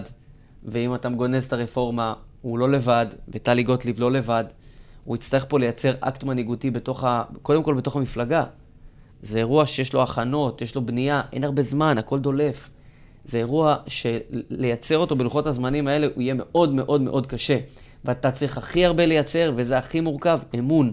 כן. וזה חתיכת אירוע מורכב, שאני הייתי. מהמר, שהייתי מהמר נגד כל אחד, כל אחד מהשחקנים שאנחנו מכירים, הייתי מהמר נגדו, אני לא מהמר נגד נתניהו. אין זמן, יש עוד ארבעה ימים לאירוע הזה, חמישה ימים. דיברת על אין זמן, אז אנחנו. אנחנו לקראת אה, אה, לקנוס את העניינים שלנו, קודם כל, אה, וכמו בכל פרק אנחנו מזכירים, את אברה מנגיסטו, אה, 3,286 לילות וימים אה, בשבי החמאס. אה, אז אנחנו מזכירים פה את אברה, אה, כבכל פרק, כמובן. ואני חייב בהקשר הזה לומר משהו על המחאה של אה, רפאל עדנה. כן. ל- כן. בגלל באמת, כן. סיפור מזעזע. הילד, הילד הצעיר הזה, ילד, מה זה צעיר? אה. בן ארבע, מה זה? זה פעוט. כן. שמע, בדיוק דיברתי אתמול עם... אה, זה היה אסף כשר. אמרתי לו, תראה מה זה, האתיופים כבר פה 30 אה, כמה שנים. עוד לא הצלחנו לקלוט אותם באמת כחברה. כחברה, עוד לא באמת קלטנו אותם. זאת אומרת, פה ושם אתה רואה אה, נוכחות שלהם במקומות אבל כחברה, אני מרגיש שהחברה הישראלית עוד לא קלטה את. את. את העלייה האתיופית. עוד לא באמת קלטנו אותם, עוד לא באמת חיבקנו אותם. לחיקנו והפכנו אותם להיות באמת משהו ומישהו משלנו. לספר שיריה של נטע פלודרמן קוראים נטע זר. ואני מרגיש שהם עדיין נטע זר בתוכנו. ולכל עלייה הקליטה היא קשה. וכור ההיתוך הישראלי הוא כוך שקשה מאוד להיכנס אליו. הוא כוך מצרפי כמעט, מי שקצת מבין במושגים הללו. הוא כוך שמאוד קשה להיכנס אליו. אבל אני מרגיש שאנחנו לא עושים, לא עושים צדק עם האחים שלנו, האהובים, באמת אהובים, מאתיופיה. והסיפור הזה של המחאה, הוא, הוא, הוא עובר כחוט השני לאורך שנים, וגם, וגם אברה, בידיעה ובהכרה עמוקה, שאנחנו לא נוהגים בצורה הוגנת באנשים האלה ובאחים שלנו, לא נותנים להם את הכבוד, את המעמד, את, ה, את, ה, את הגרייס שאנחנו נותנים לעליות אחרות. ואין אלא להצביע על זה שזה בגלל צבע עורם, אין מה לעשות. אין מה לעשות. הרי עלו פה יהודים מאפריקה, כן? אגב, אני חושב שהעלייה הרוסית בשנות ה-90, גם. לא ליקקה דבש עד לא, היום. אין ספק. עד היום. אין ספק. אבל זה אירוע אחר, אני אין מסכים. אין ספק. עלו פה יהודים מאפריקה, מצפון אפריקה. אגב, גם, ה- גם אה, אימא שלי שעלתה מהונגריה, כן. לא ליקקה גם פה אבא שלי דבש. שעלה מרומניה עם אמא שלי, גם כן, לא היה להם אה, באמת, לא קל. אבל אנחנו, אני חושב שאנחנו מסכימים על הנחת היסוד, ומי שמרגיש אחרת מוזמן להרגיש אחרת. אני מרגיש ככה, שלא עשינו חסד עם אחינו האתיופים. לא רק שלא עדיין- עשינו חסד, אנחנו גם עושים יפה. עוול. לא עדיין- אתה ואני, הם אבל... עדיין נטע זר בתוכנו. ואנחנו לא נוהגים מהם בשוויון בפני החוק, לא נוהגים מהם בשוויון ב- ב- ב- חברתי, ולא נוהגים מהם ב- בהגינות. והסיפור של אברה הוא ממש אה, מטאפורה קטנה לזה, או יצוג קטן לזה, וכואב מאוד.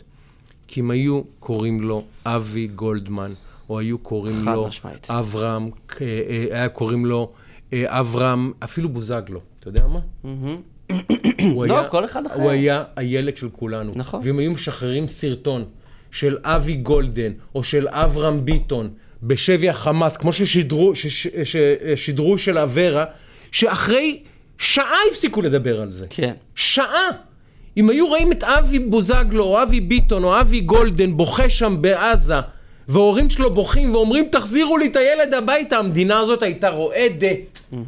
ואברה ראו את הסרטון, ואחרי שעה המשכנו. נכון. וזה, מי שאומר אחרת, הוא פשוט מתכחש, וזה לא קשור, ואני אני, אני מסכים שאין לדון עם טרוריסטים על החזרת שבויים, ואני מסכים עם מדיניות צה"ל, מסכים. לא מדבר על זה, לא מדבר על זה.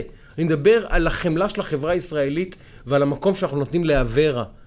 אף אחד. לא מדבר עליו, אף אחד לא זוכר אותו, הוא לא מעניין אף אחד. שימות, שיחיה, זה לא מעניין אף אחד. ושוב, אני לא אומר להחזיר מחבל אחד בשבילו, אבל החברה הישראלית פשוט פושעת לאחים שלנו האתיופים. אנחנו פושעים בהם. וזה מזעזע וזה מכוער, ואתה, אני גאה בך כל כך, ואוהב אותך על זה, אהבת נפש.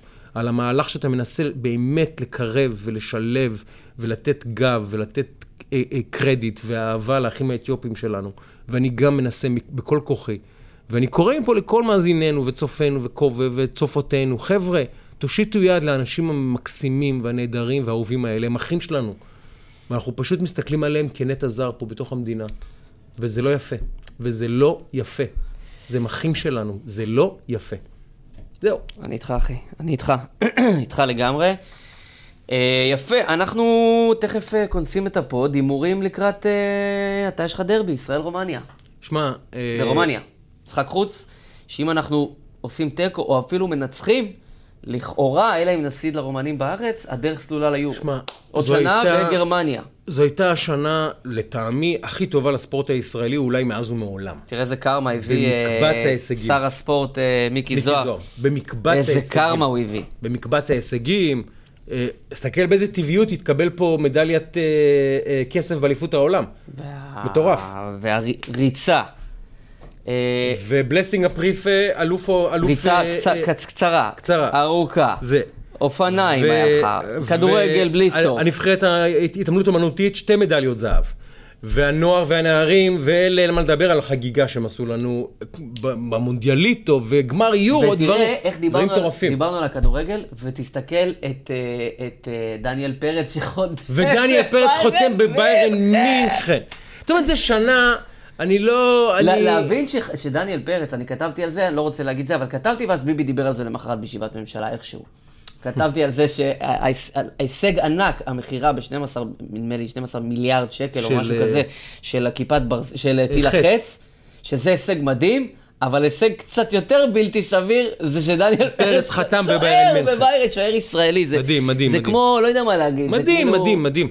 והוא מיועד להיות היורש של מנואל נויר, שזה... שהוא בוודאות אחד מחמישה השוערים הגדולים בהיסטוריה, מוסכם? אה, מהגדולים ביותר ש... מהחמישה ה top five, נכון? top 10 מיו... מקסימום. מיועד להיות היורש של אחד השוערים הגדולים בהיסטוריה. אגב, איזה זכות יש לו ללמוד ממנואל נויר את, ה... ברור את, לך ה... את העבודה, מדהים. שעוד שנה, בבית ספר הכי טוב בעולם לשוערים, תחשוב איזה שוערים היו שם, לאורך השנים.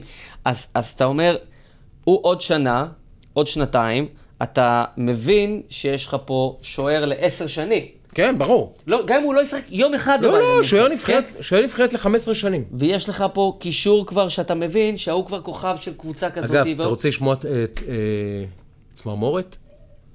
אה, זה לא היה בדיוק ביום שהוא חתם, אבל בשבוע שהוא חתם היה יום השנה לאבי רן. וואו. שהוא היה באמת השוער הגדול נכון, הקודם, נכון. שדיברנו עליו במושגים של גדל פה שוער בינלאומי. כאילו, מי נכון. שזוכר את אבי רן בשיאו, הרגשנו לראשונה, בואנה, גדל לנו פה שוער נבחרת ל-15 שנה ברמה בינלאומית. ו... והנסיבות היו טרגיות זה, אחר כך. זה, זה היה בשבוע שהוא, של אה, יום השנה לאבירן. מדהים, לא ידעתי את זה. מדהים, מדהים, מדהים. אז, אז באמת אני אז גם זה... פה מאוד אופטימי, וגם פה אני אומר, עד 2030 אתה זהו. תהיה לא בטורניר אחד, שניים. אז הפתיח שלי היה שזו השנה הכי טובה לכדורגל, לספורט הישראלי, אולי מאז ומעולם, אולי מאז ומעולם, ואני רוצה להאמין שגם הכדורגל לא יאכזיב ולא יאכזב. וביום שבת הם יעשו את זה, הגיבורים, ומנור יתעלה, ויתעלו, ימצאו דרך להתעלות, ואני חושב גם שהם עולים למגרש והם יודעים שעם ישראל זקוק לזה ממש.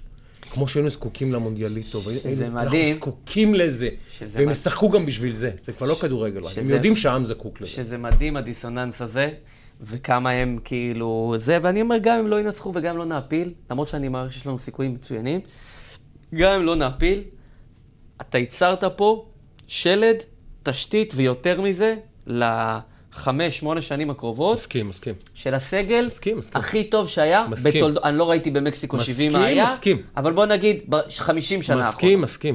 לא, אתה רק חושב על ה... גלוך, עבדה, מנור, אה, אה, מי עוד פספסתי? דור, דור תורג'מן. דור תורג'מן, רביבו. מה זה? מה זה? אה, רביבו בזה. בוא לך, אה, איך קוראים לו? הבלם עכשיו שעבר, הבלם שהיה מהפועל ששיחק בנוער. כן, שני בלמים גדלים כן. שם, השוער. יש לך, באמת, יש לך סגל. הבלונדיני הזה, מה זה שחקנים? יש לך סגל שנבנה. משהו, משהו, משהו. שאתה משהו. מבין, והרבה חבר'ה עוד לא התגלו, עוד ירוצו, כן, זה. כן. אז כשאתה מסתכל על ההישג... עוד, עוד מטמונים ועוד צרות מחכים לנו בנערים ובנוער. ודאי. יפה. אני, אני אופטימי, ובעזרת השם, אני, אני, אתה יודע, זה גם ערב, ערב שנה חדשה, הם ייתנו, הם, ייתנו, הם ייתנו לנו את המתנה הזאת. שבוע הבא אנחנו הולכים לעשות סיכום של השנה, עם כל מיני קטגוריות, קצת נחשוב, נעשה איזה כמה מהלכים, עניינים של קצת רגע מה היו הדברים המשמעותיים, נדבר קצת על הערכות לשנה הבאה. אה, ועד אז גם נהיה שמע, יותר גם, חכמים בכמה גם חזיתות. כנראה שנסכם אירועים מאוד כן, דרמטיים. יהיה לנו עוד כמה אירועים דרמטיים. דרמטיים. אה, ואנחנו מתקרבים לפרק 100, שגם בו אנחנו כמובן נעדכן. הנה, אה, טובה שטראוכלר הצטרפה, תודה באמת. לא, אל תדאג, ברוכה הבאה, אל טובה תדאג. שטראוכלר. היא לא תפספס. ברוכה הבאה, טובה שטראוכלר. אל דאגה, זה לא. זה. היא לא תפספס, אה, וזה אורחת הכבוד שלנו כמובן. ואז, זה הסי- מה שנקרא סיבת כל הסיבות. אמת. יפה, אז אה, אנחנו סוכמ- סוכמים ומסכמים את פרק מספר 97 של שיחת רקע. מדהים שהגענו לזה. תשמע, זה פנטסטי. תקשיב, בפרק ב- 100, בפרק 100, בתלת ספרתי, כן. בפרק 100, אנחנו נספר לראשונה את הסיפור שמאחורי ה pod. לא סיפרנו אגב מעולם פה ב pod. איך נכון, זה נולד, נכון. איפה זה נולד, מה קרה, נכון, איפה כל אחד נכון, היה, לא נכון, סיפרנו עד נכון, היום. נכון. נספר בפרק 100, נשמור נכון. קצת, נכון? ובפרק 100 גם רני אשל יואיל את ישבנו יש- המלכותי והאם המלכותי. להציג בפני הציבור. ו- יהיה יהיה סיפור מכל הזמן, תלת פאזי. יהיה פה, יפה. יהיה פה. יפה מאוד, שייקה, תודה רבה רבה לך, אחי יקר, אני התגעגעתי אליך מאוד. גם אני געגעתי לך מאוד. היה שבועיים שלושה אה, של הפוגה. פגרת שזרוע. אבל עכשיו, פגרת שזרוע, אבל חזרנו וחזרנו בגדול. עוד. מעט החגים שאנחנו זקוקים להם כולנו כמו אוויר הנשימה. לחלוטין. כמו אוויר הנשימה באמת. ויהיה לנו שבוע בפרק, לקראת ראש השנה, ונעדכן אחר כך כבר לגבי, אה, לקראת פרק 100, אנחנו 98 נהיה, ואחר כך 99, אז אנחנו בקצב, ויהיה לנו עוד הרבה דברים נוספים. אז אה, אנחנו כונסים את פרק מספר 98 של שיחת, 97 של שיחת רקע לקראת פרק 98 בשבוע הבא. אה, נגיד שאנחנו בספוטיפיי.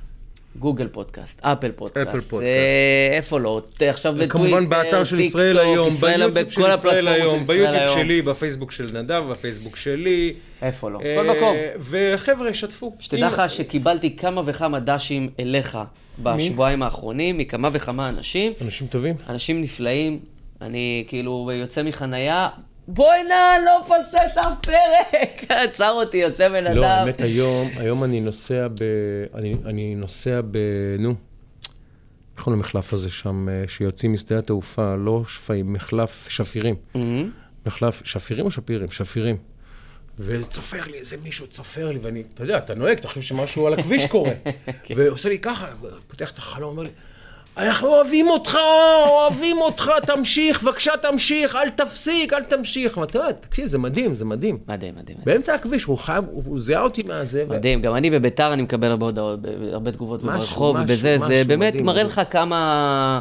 כמה יש צמאון לדברים האלה. ולשיח מהסוג הזה, ובכלל, אתה יודע, לבטא את העמדות האלה. ממש, יאללה בית"ר, לא באמת. במלחמות ובקרחנות ובזה. כן, באמת, באמת. אז אם אתם מרג- מרגישים שהדברים האלה מעניינים, ראויים, שתפו, יפה. ספרו, תפיצו. הפער עליך, שייקה, תהיה לי בריא, עם ישראל שיהיה לנו חי. בשורות טובות בשבוע. הקרוב. אמן. אה, יש עכשיו סליחות קצת וזה, מאוד מגניב, אולי תבוא איתי איזה ערב. אני? בהחלט שוקל לעשות את זה. תקשיב, אני הולך בנווה צדק, שמע, זה גג. עכשיו, אנחנו אשכנזים, אנחנו מתחילים סליחות בשבוע שחל בו דקה לפני, ולפעמים זה כבר באותו יום, עוד שנייה, כאילו, והספרדים מתחילים שנה קודם, כאילו, יודע. והפיוטים, והביחד, והכל אחד מושך ולוקח וזה, זה מה זה יפה. זה לא, אני לא גדלתי על זה, אבל כבר שנה שלישית או רביעית שאני הולך, מה זה נהנה, וזה נווה צדק בלילה, 12 וחצי, 1 בלילה, שקט, פתאום אתה שומע שופר, אתה שומע פיוטים, אתה שומע שירה, אתה שומע...